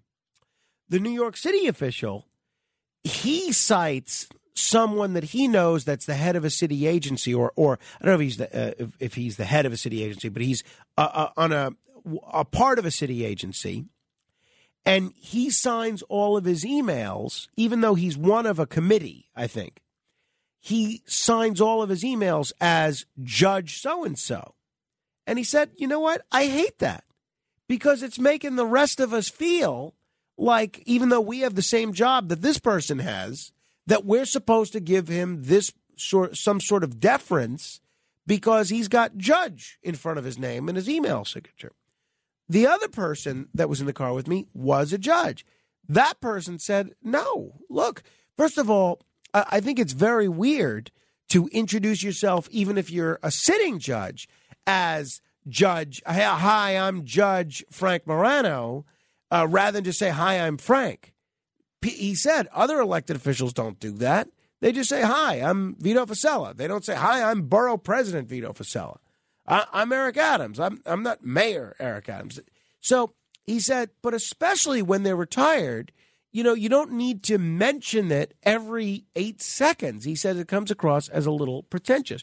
So it got me wondering, and I reached out to a couple of other judge friends of mine, about at both active and retired, about how they feel about keeping that title of judge once you retire. And lo and behold, I found, very interesting, and this goes in multiple states, not just New York, but a whole bunch of different states, I found that a lot of the current judges, they don't like former judges walking around calling themselves judge, uh, like Judge Napolitano does on his podcast, or uh, like Judge Pirro does on television, because I always thought this was an open and shut case. I always thought, I'm of the belief that once you retire, unless you retire in some disgrace, that you should be referred to as whatever your previous title was. And if you were ever a judge, you get that title of judge, even if, after you retired, and people should refer to you as judge, as a sign of respect. That was always my view. But after listening to these guys and doing a little independent research, I'm starting to think differently. Uh, this is a judge friend of mine. I'm not going to say what state uh, this person is from, but this is a judge friend of mine who we've disguised his voice a little bit. And he talked about how he thinks former judges should be referred to. Frank, it's one thing for someone to refer to a judge or a former judge with their title in a social setting. But when former judges refer to themselves with their former title without provocation, especially to turn a profit, they denigrate the judicial profession and really just make a fool of themselves. What do you think? Do you think after someone leaves the bench, assuming it's not in disgrace, assuming they retired, they hit the mandatory retirement age of seventy in New York and New Jersey, or if they were a federal judge, they just made the decision to retire, should you keep referring to that person as judge? And why or why not? eight hundred, eight four eight, nine two two two. That's eight hundred, eight four eight, nine two two two. A question. Since before your sun burned hot in space and before your race was born, I have awaited a question. Believe it or not, remember when I had a panel of retired judges in, you know, on the radio here? I actually asked that question. And Judge Phil Stradieri, who very well-respected civil court judge and retired state Supreme Court justice, here was my question, here was his answer. You know, Judge Stradieri, I always wondered, and people have have raised uh, questions about this before, what is the protocol in terms of addressing a former judge? Are you always addressed as judge from the time you retire until the day you die? I, once you're a judge, you uh, always have the uh, referred to as honorable. You, you always have the title of honorable. I think with all elected officials keep that uh, as a title, honorable. Although I should point out that when I used to have Yankee season tickets, uh, it came to me and it was addressed as unbearable. uh, Judge Gray, what about it? At what point do you become Jim, if any? You know, I've always thought Your Eminence was an appropriate title, but I so far haven't gotten very far with that. Hey, you happens in my household. Right. You know, it's it's nice that, that you get the respect. We live in a fishbowl. Every every day of my life since I was appointed, I have to be aware that I'm representing the judiciary. If I'm going to go to the hardware store on a Saturday, I make sure that I dress up, dress up better than I would otherwise. It's it's a it's a real wonderful privilege to be able to be a judge, and you have to bear it accordingly. You know, be careful of your humor, be careful of your of what you say. But uh, it's a, I'm grateful to have been able to been a judge for twenty-five years. So you notice Judge Gray, because I spoke to two judges there, Judge Phil Stradieri and Judge Gray. Judge Gray didn't really answer my question. He says he carries himself a certain way because he was a judge, but he doesn't go and say, they, yeah, they should be called judges. I thought Judge Stradieri's answer was an interesting one where he says their title is the honorable. And in some of the research that I did, uh, that is precisely what came up. If you go to forms of address dot info, which tells you how to write to anybody, how to address anybody, uh, there's a section how to address a retired judge. Now, this is mostly when it comes to letter writing, but this is what it says about how to address a retired judge. Unless he or she left the bench in dishonor, retired judges continue to be addressed in writing or listed in a program as the honorable blank. They're addressed in conversation or salutation as Judge blank in every social situation. So basically he's saying, yeah, if you run across Judge Andrew Napolitano, you should call him, and this is what I've always done, you should call him Judge Napolitano. And when I met Ken Starr when a couple of years ago, long after he left the bench, I referred to him as Judge Starr. And I got the impression that he wasn't used to that. He said, oh, judge, oh, if there's a judge around here, I better be on my best behavior. He kind of made a joke about it. So if you're listed in a program, it should say the Honorable Frank Morano, judge of the blank court, and then the years that you served. And then the envelope to address a block of mail, or even if it's an email, the honorable blank, and then the full address. And then the salutation should be, Dear Judge so-and-so. So that's a little bit of what both of them are saying. Uh, it's a little bit of Judge Neri saying you're always the honorable, and it's a little bit of Judge uh, Judge Gray saying basically, yeah, you address them as judge. I spoke with Judge um, Ledoris Cordell, retired judge of the Superior Court of California. This is what she said. The judicial canons, which are the rules under which sitting judges have to abide, uh, so that you don't never use your judicial position to gain an advantage. So that means getting traffic ticket, cop stops you, well, I'm Judge so-and-so. That's totally inappropriate. Um, so you're never to do that. So once I left the bench, I did get asked that question, you know, are you still judge? And I, I say to people, uh, well, professors are still professors after they've retired. Doctors are still doctors after they've retired. Why should it be different for judges? But the one difference I had in, in being a female in the judiciary, and at the time I started, uh, there were very few women on in the bench. Um, and when male judges retired from the bench, most people had no problem always referring to them as Judge so-and-so, Judge so-and-so, out of respect. And yet when women, and I remember I was questioned, same kind of thing, same situation, um, I would be asked, well, uh, do you still want to be, are you still a judge? So the women, but this is again a few years back, were being asked whether or not we were still judges where men were not. Uh, so uh, my rule is that when I speak publicly at events and I'm recognized because I'm a judge, yeah, I'm Judge so-and-so. But other than that, uh, we're not, I don't take my position in, in any way of giving me an advantage. Uh, when I'm out among people I don't know, I never say that I was a judge. If someone else finds it out, that's fine. But I think we, uh, as the judge just before me who spoke said, yes, when you're on the bench, you are a judge all the time, on and off. And to uh, carry yourself uh, with, to and able to get respect from everyone and to maintain integrity in the, in the institution. But afterwards, eh, not so much. We can be who we are. The rules, the judicial canons do not apply to us. Uh, so uh, I'm not caught up with the title. Uh, I appreciate that you're calling us judge tonight because that is the subject matter. But if we were not, I had no problem with you calling me by my first name. So um, a friend of mine who is a former elected official Um, who nobody calls him by his old title. They just call call him by his name. He basically said, um, perhaps, uh, so um, he basically said, if you're in a different occupational capacity where people are equal or should be, you send the message that the judge is higher in stature than the others, and that's wrong. And then I asked this person, what about Judge Jeanine? Because this person's a fan of Judge Jeanine. Do you think it's appropriate for her to call her show that, meaning Justice with Judge Jeanine, and have everyone on Fox call her that? And this person says, I guess it's fine as it's not an equally power-sharing board where one isn't seen as higher than the others. Do you get what I mean?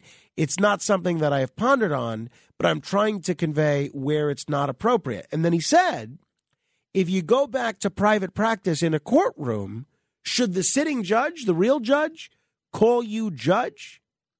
And that's an interesting question, and it's one that they have now addressed in Ohio. Ohio actually went so far as to specifically prohibit former judges from using that title in court.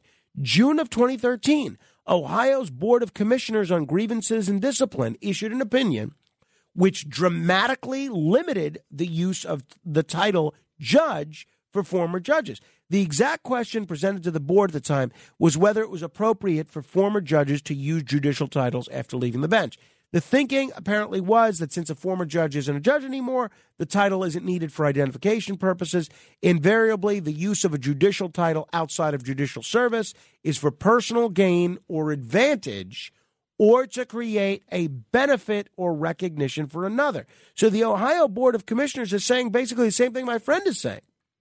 The opinion did say it was okay if lawyers, friends, acquaintances, or strangers call a former judge by title due to habit or customs of etiquette or a prior relationship, but noted that the practice should not be encouraged. You shouldn't say, um, if you're retired, oh, I'm I'm Judge Frank Morano. That's at least in Ohio. So I asked Judge Herb Do- uh, Dodell, retired Superior Court judge, also California. This is what he said. Well, let me answer this way. There's no rule either way with regard to the use of the title. Well, in Ohio, there is. I tell people I'm a retired judge. I make it very clear that I'm not on the bench and that this is what I was doing before. And I think I think it was Jim Gray who said, the fact is when you started out as a judge, you stay as a judge. You don't change. You're either an engineer or you're not. And the fact is nothing really changes. And in terms of the use of the title, I think it's a matter of respect. You would call a doctor doctor. You wouldn't call him Harry or Jane or Mary or anything else. You call them by their title, whatever title they had when they started. And there's no reason that they shouldn't be afforded that. Uh, I, I don't want to call it luxury. It's not a luxury. But it should be afforded that respect. No reason why they shouldn't be. eight hundred, eight four eight, nine two two two. That's eight hundred, eight four eight, nine two two two. I came across this uh, this article. There's a there's a legal ethics forum um, where people t- post about legal ethics. And there was a post from twenty seventeen, March of twenty seventeen, and it had to do with actually uh, Judge Napolitano, which I, who I happen to have a great deal of admiration for. This is what uh, the poster Steve Lubay wrote. By now, everyone knows that Fox News contributor Andrew Napolitano was the source behind the recent White House claim that the British intelligence service, known as G C H Q, colluded with President Obama to conduct surveillance of Donald Trump in the midst of the twenty sixteen campaign. The British government has rightly branded the assertion nonsense, saying it was utterly ridiculous and should be ignored. Napolo's scoop was also disavowed by the actual news branch itself. But even as the story itself is repeatedly debunked, some reporters and commentators continue to refer to its originator as Judge Napolitano, which only serves to lend some unwarranted credence to this false report. It is true that Napolitano once served at, on the New Jersey Superior Court, but he resigned in nineteen ninety-five and has not held judicial office since then. Nonetheless, he insists on being addressed as judge, and he is said to have demanded this on uh, Fox News, set to be re- resemble a judge's chambers. His website, which he calls judge nap dot com, refers to him as Judge Napolitano in virtually every paragraph, as does his bio on the Fox News website at the time. And this person writes, the American Bar Association has cautioned against the exploitation of judicial titles by former judges, noting it is wrong to use judge or the honorable. This person even says it's wrong to use the honorable in connection with law practice. In its formal opinion, the A B A Uh, Commission on Ethics and Professional Responsibility noted that continued use of the title is misleading because it may be misunderstood by the public as suggesting some type of special influence or to create an unjustified expectation. In fact, said the A B A, there appears to be no reason for such use of the title other than to create such an expectation. So although the A B A opinion addressed only the use of honorific in law practice, some states have gone further. I mentioned Ohio, which this person writes, uh, also citing Ohio. And then other people disagreed with it. And he said, look, um, the there is a difference depending on the nature of the former office, because other people disagree with this. They say people get called ambassador, people get called senator. Everyone understands that governors and senators have been political figures, according to this person.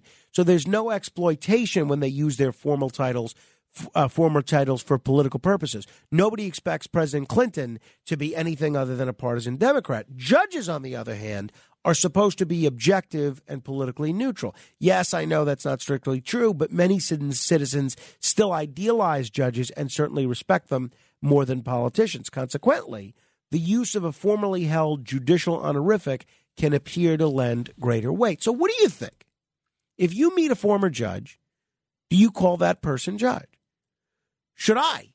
Because what I have always done is use the title judge. I'm curious if I should discontinue it. I, I'm starting to be persuaded that maybe I should. Where do you come down on this? eight hundred, eight four eight, nine two two two. That's eight hundred, eight four eight, nine two two two. Jack is in Manhattan. Hello, Jack. How are you, Frank? I'm retired law enforcement, and when if I ever ran into them, a judge that I knew, and he recognized me or whatever, I would always just refer to him, Your Honor. Nice to see you, Your Honor. How are you? You know what I mean? I, that's all I would. I wouldn't use judge. Why? Why? Why is Your Honor, in your view, different from judge? I just think it's more of a, uh, in a social thing, it's more of a, an acknowledgement of them, but not formal. When I say judge, it's it's more of a, a formal thing. It's okay. Just something that I was taught for years and uh, years. All right, so you you were taught this where, in the, the police department or something? Well, just, you know, it, when you're coming up with the older guys, you know, when they're training okay. you and stuff like that. So you know, if you see and, Judge Napolitano for lunch or something, uh, you would say, not Judge, can you pass the salt? You'd say, Your Honor, can you I, pass the salt? I'd say, Your Honor, how are you? Nice to see you. Right, but, but if you needed his attention, if you said, Your Honor, do you want uh, do you want some mustard? You would say it that way. You wouldn't say, Judge, do you want some well, mustard? If we, were, if we were together at a table, that'd be, you know, that I would just say, you know, hey, Judge, do you want you want the mustard? But in an initial greeting, if we ran into each other on the street or whatever, I would just simply say, Your Honor, how are you? You know, and and that would be it, you know. All right. Well, thank you. So this person writes uh, on this the Legal Ethics Board, nothing can be done about Napolitano's insistence on calling himself judge, but there's no reason for anyone else to go along with him. Fox News describes Napolitano as its senior judicial analyst, and the use of his former title is obviously for the purpose of enhancing his credibility. Um, Politico, The Hill, other media outlets refer to him as Mister Napolitano or Andrew Napolitano. So what do you do? Retired judge. Should they be called judge? Yes, no, and why? Larry is on Long Island. Hello, Larry. Frank, when I was in my early twenties, I got picked to be on a criminal court jury. Um, a woman was a defendant, attempted murder on her husband. Um, the judge, he's he's passed a long time ago. He was a man in his seventies then, a no-nonsense judge. In the seven to ten days that I was there in that courtroom, he never smiled. Um, unfortunately, the, the, the, the case that I was on, Um, there was a mistrial. Years later, I ran into him at a stationery store not far from me. I was in Hicksville. He was in Bethpage. Uh, it was crazy because I wanted to just say something to him, but I did not want to approach him as Your Honor or hello, Judge, because maybe he, he looked at me and, oh, my God, Am I am I somebody who you sent away for years? I didn't want to upset him. So I waited for the opportunity to stand next to him, and without looking at him, I just said, Your Honor, I was on the first and the defendant's name, Jerry Wachtel jury, and he was okay. I didn't want to make him nervous. Uh, that he was Your Honor. He was absolutely, in my mind, immediately, Your Honor. But one quick thing, and I have to tell you, this was so funny. This the visual was incredible. So my my my interaction with this judge was no nonsense man in his seventies. He's on the bench, he's in the black robe, and he never smiled. And he was wearing, Frank, honest to God, he was wearing jeans and a Mickey Mouse T-shirt. Oh, wow. I swear to God. Well, hey, I mean, he, like, he's human. I, in my view, he should be entitled to that. Uh, L- Larry, absolutely. I, I appreciate the uh, I appreciate the call and the perspective. On Twitter, Brooklyn Johnny weighing in, saying, "You idiot!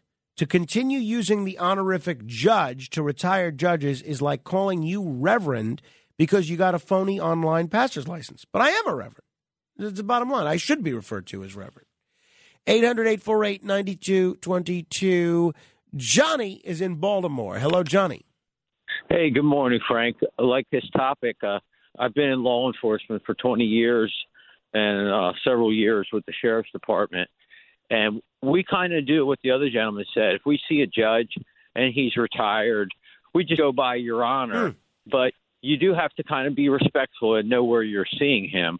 You know, if you see him in a crowded ballpark, you don't just want to walk up and say, hey, hey, Your Honor, real loud so other people can hear. And the reason we don't want to do that is because you never know. Some people, they don't like law enforcement off duty. Some people, they don't like judges.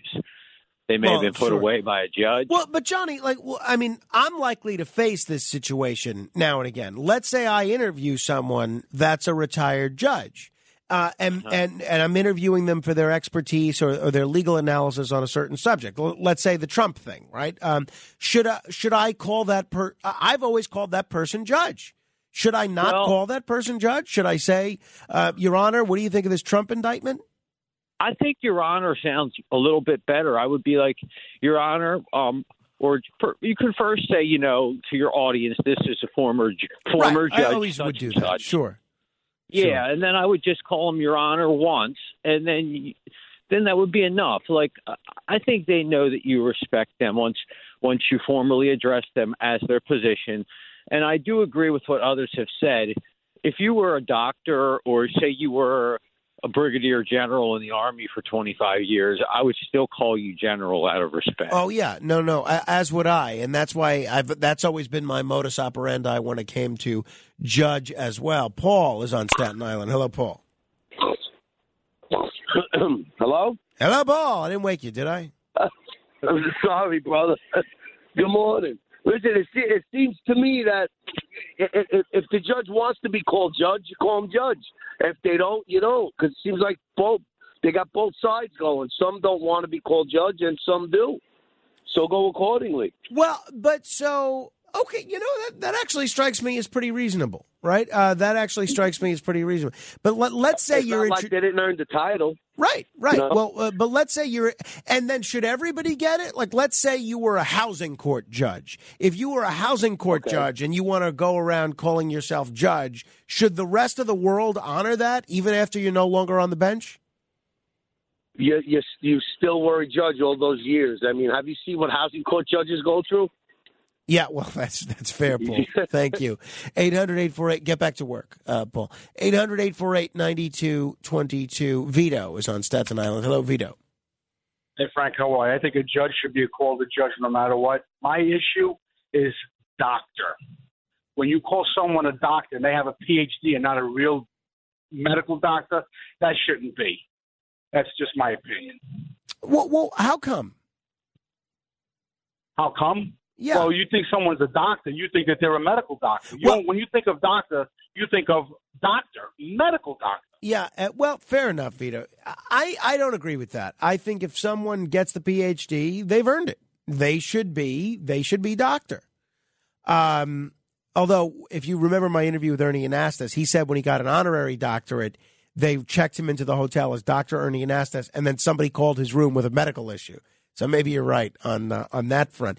I uh, I like doctor, I, and and if I ever get an honorary doctorate, I'm going to walk around calling myself doctor, one hundred percent.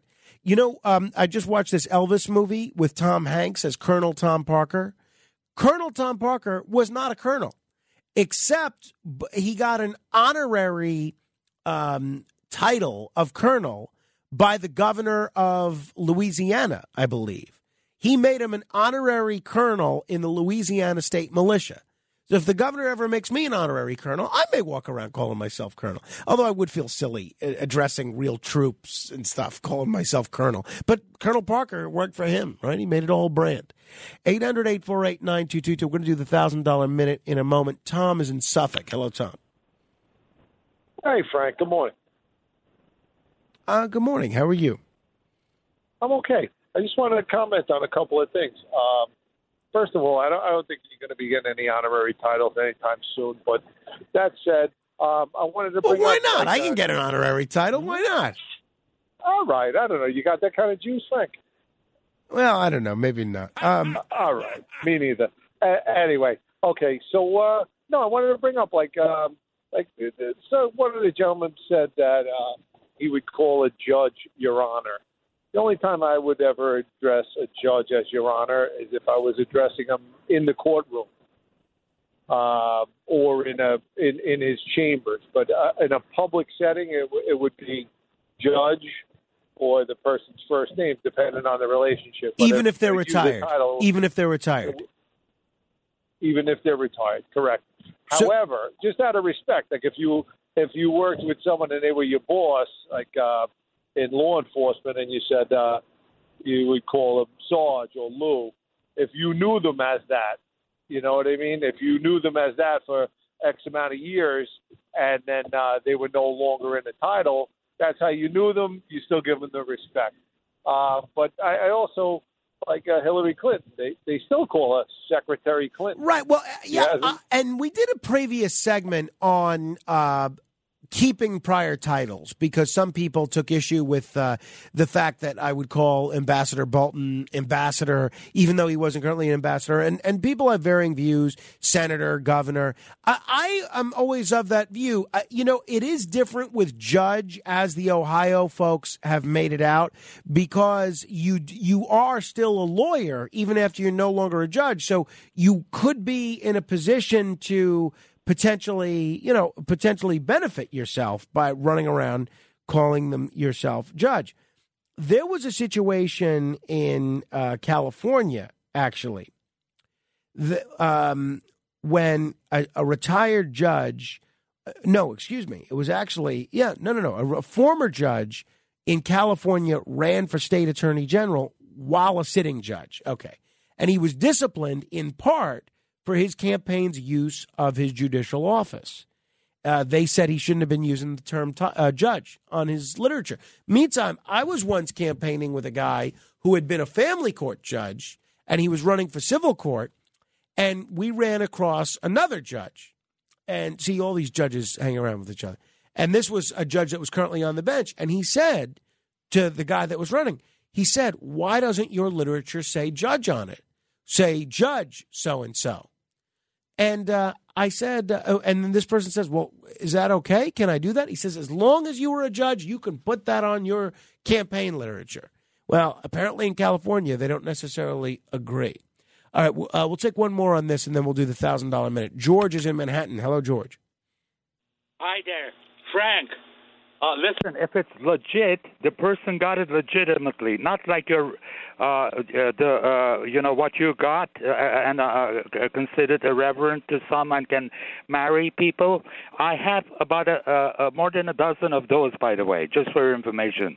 Now, so do you want me to call you George, the Reverend George the next time you call? No, it? you don't have to. No, you don't have to. Thank you. In fact, others have tried it.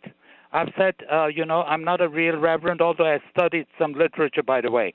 Now, here is the most important point: is that you are bringing up that fact regarding judges. How about a so-called person who works weekends on Sundays, you know, at the station, who calls herself a judge, I'm sorry, a doctor, and she has uh, not even a real P H D, but from a diploma mill that doesn't exist. It's called Warren Uh, uh, uh, college, and they would uh, provide you diplomas, you know, P H Ds, uh, Doctor of Divinities, uh, et cetera, for a few dollars. You know, really? fifty dollars, sixty dollars. Wait, what, what college is that? Warren College? Uh, check out W A R R E N. It used to exist. It doesn't exist oh, any longer. Oh, all right. Well, uh, right. Thank you, George. If anybody knows of a college that I could just get a quick online P H D, and I'm willing to do like a couple of weekends worth of courses, but if I can get a P H D from the University of Baghdad or something just by sitting through a couple of online courses, I would love that. I would love that. I'll run around calling myself Doctor Morano like crazy. All right, those of you that are holding, you're welcome to keep holding, and then um, we will uh, we'll get to your calls when we can. Meantime, if you want to try and win one thousand dollars, we will give you an opportunity if you can be the seventh caller to eight hundred, eight four eight, nine two two two. That's eight hundred, eight four eight, nine two two two. We'll give you an opportunity to answer ten trivia questions in sixty seconds. And if you do that, you'll be one thousand dollars richer. Go ahead and be the seventh caller to eight hundred, eight four eight, nine two two two. Right now, we'll play the one thousand dollars minute straight ahead. The Other Side of Midnight with Frank Morano.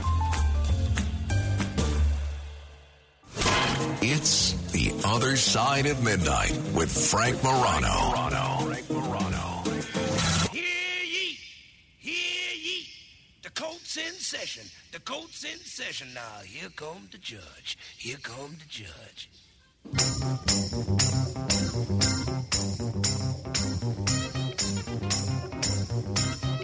Stop eating that fudge, 'cause here come the judge. Don't nobody budge, 'cause here come the judge. Judge. This is Shorty Long uh, singing Here Comes the Judge. All right, without uh, further ado, it's time for... The Other Side of Midnight presents... It's the one thousand dollar Minute. Answer ten questions correctly in one minute, and you could win one thousand dollars. Here's your host, Frank Morano. Let's say hello to Tom in New Jersey. Hello there, Tom. Good morning, Frank. Morning, Tom. Tom, have you heard this segment before? Yes, I listen to it all the time. Okay, great. So you know what to do, right? Right. All right, you ready to go? Let's go. Okay. Name a planet in our solar system other than Earth. Jupiter. What is my first name? Frank. Who is the current governor of the state of Florida? DeSantis. When discussing beer, what does I P A stand for? Oh, I see it all the time. Uh, uh, you got me, Frank. You got me there. The A is a synonym for beer. Ale. Ale, right. Any guess on the I or the P? Independent. Uh, unfortunately not. Uh, Tom, it is India Pale Ale. India Pale Ale or Indian uh, Pale Ale. Uh, oh, I see it all the time, Frank. And it's Jesus, because I always wonder, what does that mean? You know? Yeah, it's a, it's a style of beer. It's actually, I really enjoy uh, I P As. I know it's a controversial beer. It's a polarizing beer. I'm not the biggest beer drinker in the world, but to the extent that I'll have a beer, I'll have an I P A. Tom, I want you to hang on. Give Kenneth your information. We're going to send you a consolation prize, okay? Thank you, Frank. Thank you. Appreciate you calling. Play again soon, okay?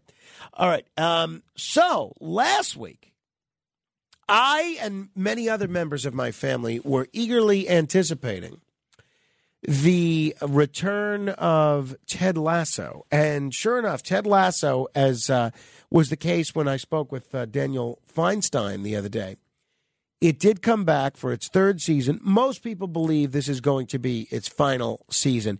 If you haven't seen it, it's a wonderful show. It's on Apple T V, and uh, it stars Jason Sudeikis as this sort of lovable football coach turned soccer coach. It's a fish, typical fish out of water show with, um, you know, with, with an American trying to coach a British football team, which we would call soccer. Uh, and I really enjoyed it. I thought it was, uh, I thought it was very, I thought it was very solid. I think it was uh, a good way to start the season. And just to give you an idea of how, how into this show our family is. So my sister was over on Friday, and she came over, and we're having some Indian food. And this is two days after Ted Lasso had debuted. And she's having dinner with my wife and me. And uh, I asked her, because I know she watches the show, I said, what did you think of the first episode of Ted Lasso? And she said, what? It's back? And she immediately um, texts my father and stepmother asking if they knew it was back. And I guess they didn't realize it was back either. And I said, well, we can watch it again here. We wouldn't mind watching it again. She said, no, it's sort of a tradition that I have with mom and dad. And then she raced out of my house as as soon as she could to get back home to watch that first episode of Ted Lasso. Uh, so I did think it was a good, there's a lot of different storylines going on, but I still found it very, uh, an enjoyable show. Because it's this episode was sort of used to set up the storylines for the whole episode, for the whole series. But if you didn't see the uh, the first two seasons, I would strongly suggest that you go back and watch the uh, first two seasons. Now, it just so happens that the cast of Ted Lasso, many of them anyway, were at the White House yesterday for a, a day of discussion about mental health. And um, the, the second season of Ted Lasso deals a lot with mental health issues in general, specifically mental health issues in sports. But uh, sure enough, the cast of Ted Lasso joined the Bidens at the White House to promote mental health. And now there was sort of a, a back and forth between the press secretary, Karine Jean-Pierre, and this African journalist. And I know he was on Tucker yesterday.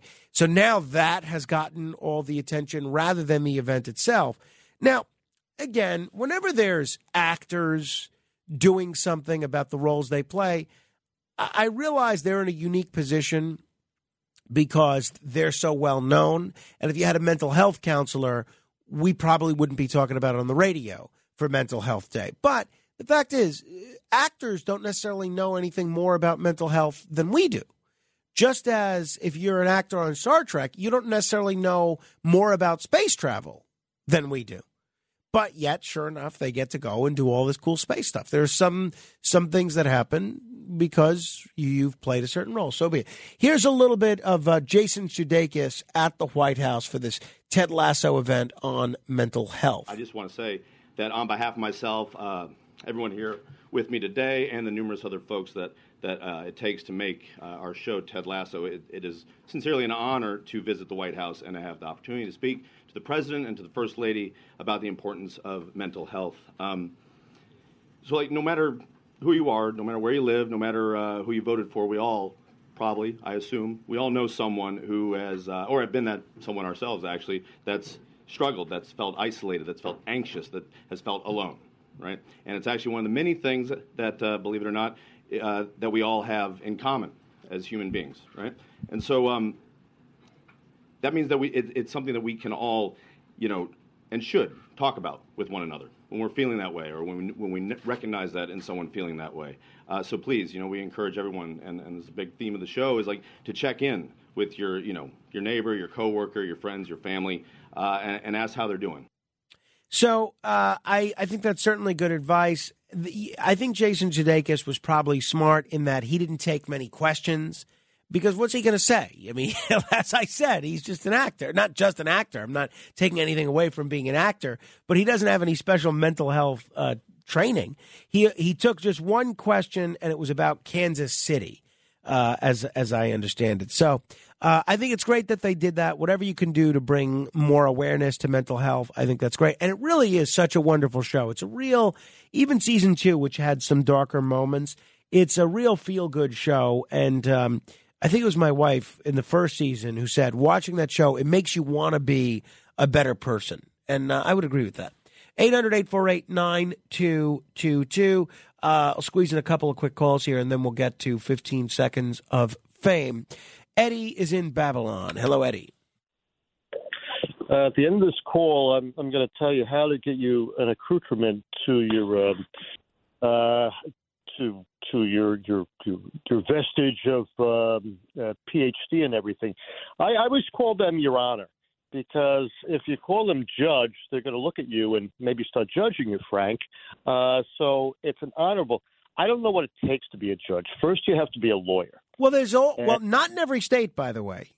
No. Oh, okay, okay, okay, absolutely. Well, also with you, Uh, I'll have to uh, go to my physics professor, who screamed at the class once, "Man, I am not your teacher, Doctor Geschwente." He said, "I'm your professor." So that's what you do. You profess knowledge to us. And he said, "I don't teach you. You can only teach yourself. You take knowledge, you take it in, you digest it." And with you, if you want something, I would say what's quick and online, you could be ordained, and you could be the Reverend Frank Morano, and that would protect you from Curtis a little bit. Well, no, I am ordained online. Are you? Yeah, Are you? I am the Reverend Frank Morano. Oh, how cool. You've never said that before. That That is absolutely not true, Eddie. I have said that, but thank you. I appreciate that. Um, but uh, I would also love to be the Reverend Doctor Frank Morano. I think once you get that title, they give you they give you Mondays after the weekend of your birthday off. Right? Uh, eight hundred, eight four eight, nine two two two. Carol is in New Jersey. Hello, Carol. Hi there, Frank. I'll be quick. I worked for lawyers for six years, and I, a couple of times, judges called in, and I had no problem calling him judge. But when you go to court, you you have to call the person Your Honor.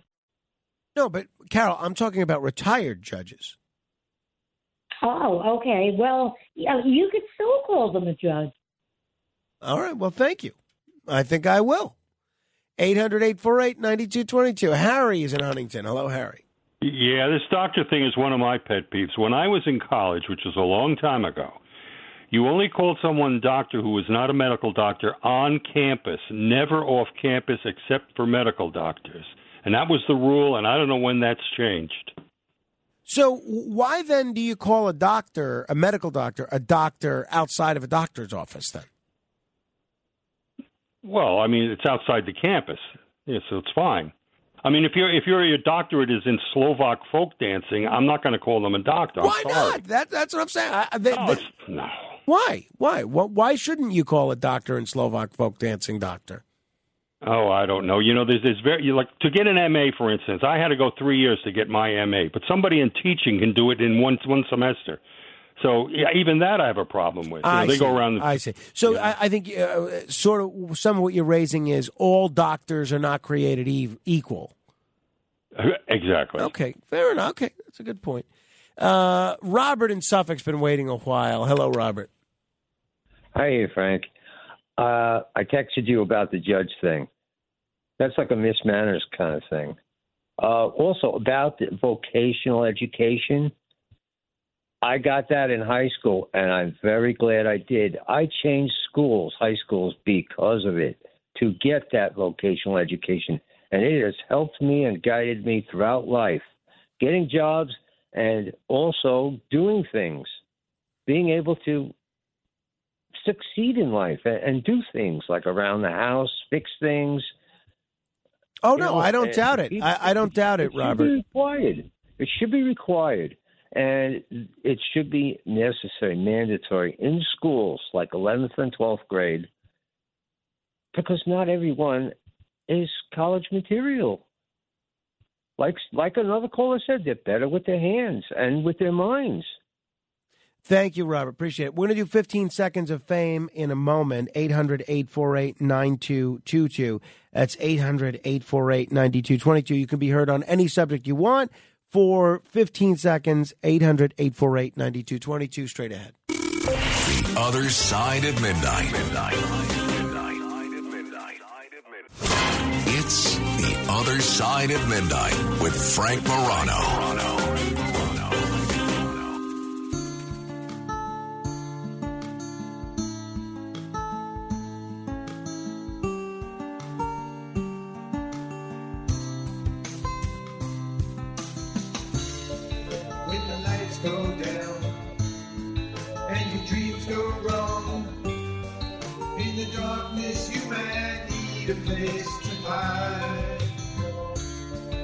If the days are long, when the sun goes down, you might need a place to call your home.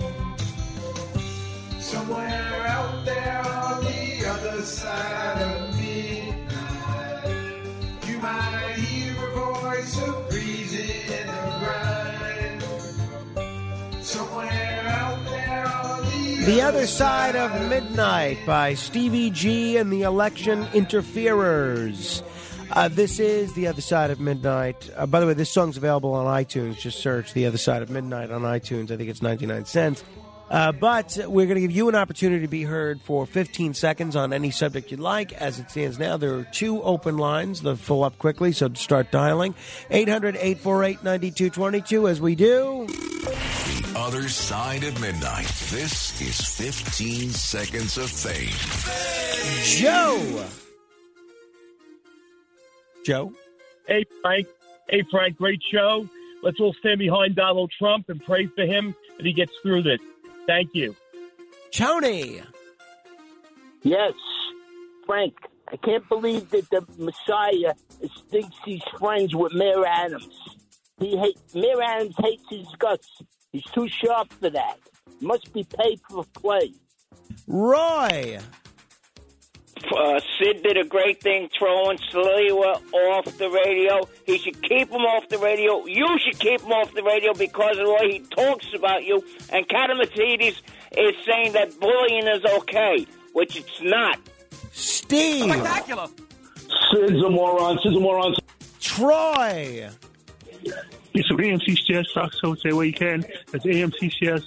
This A M C stock, because the overall score going down today, but it should be able to go twenty-two dollars a share.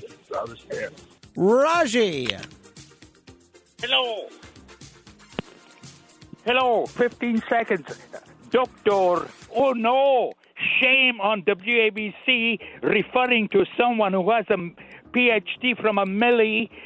Leo! Hello, Reverend. Uh, I realized, Frank, I was uh, at night delivering very often uh, to women the Plan B. That could be problem, how often they're using it instead instead condoms as of, as of actually killing twice a week baby. That could Plan B, I think you mean. And finally, Rainey.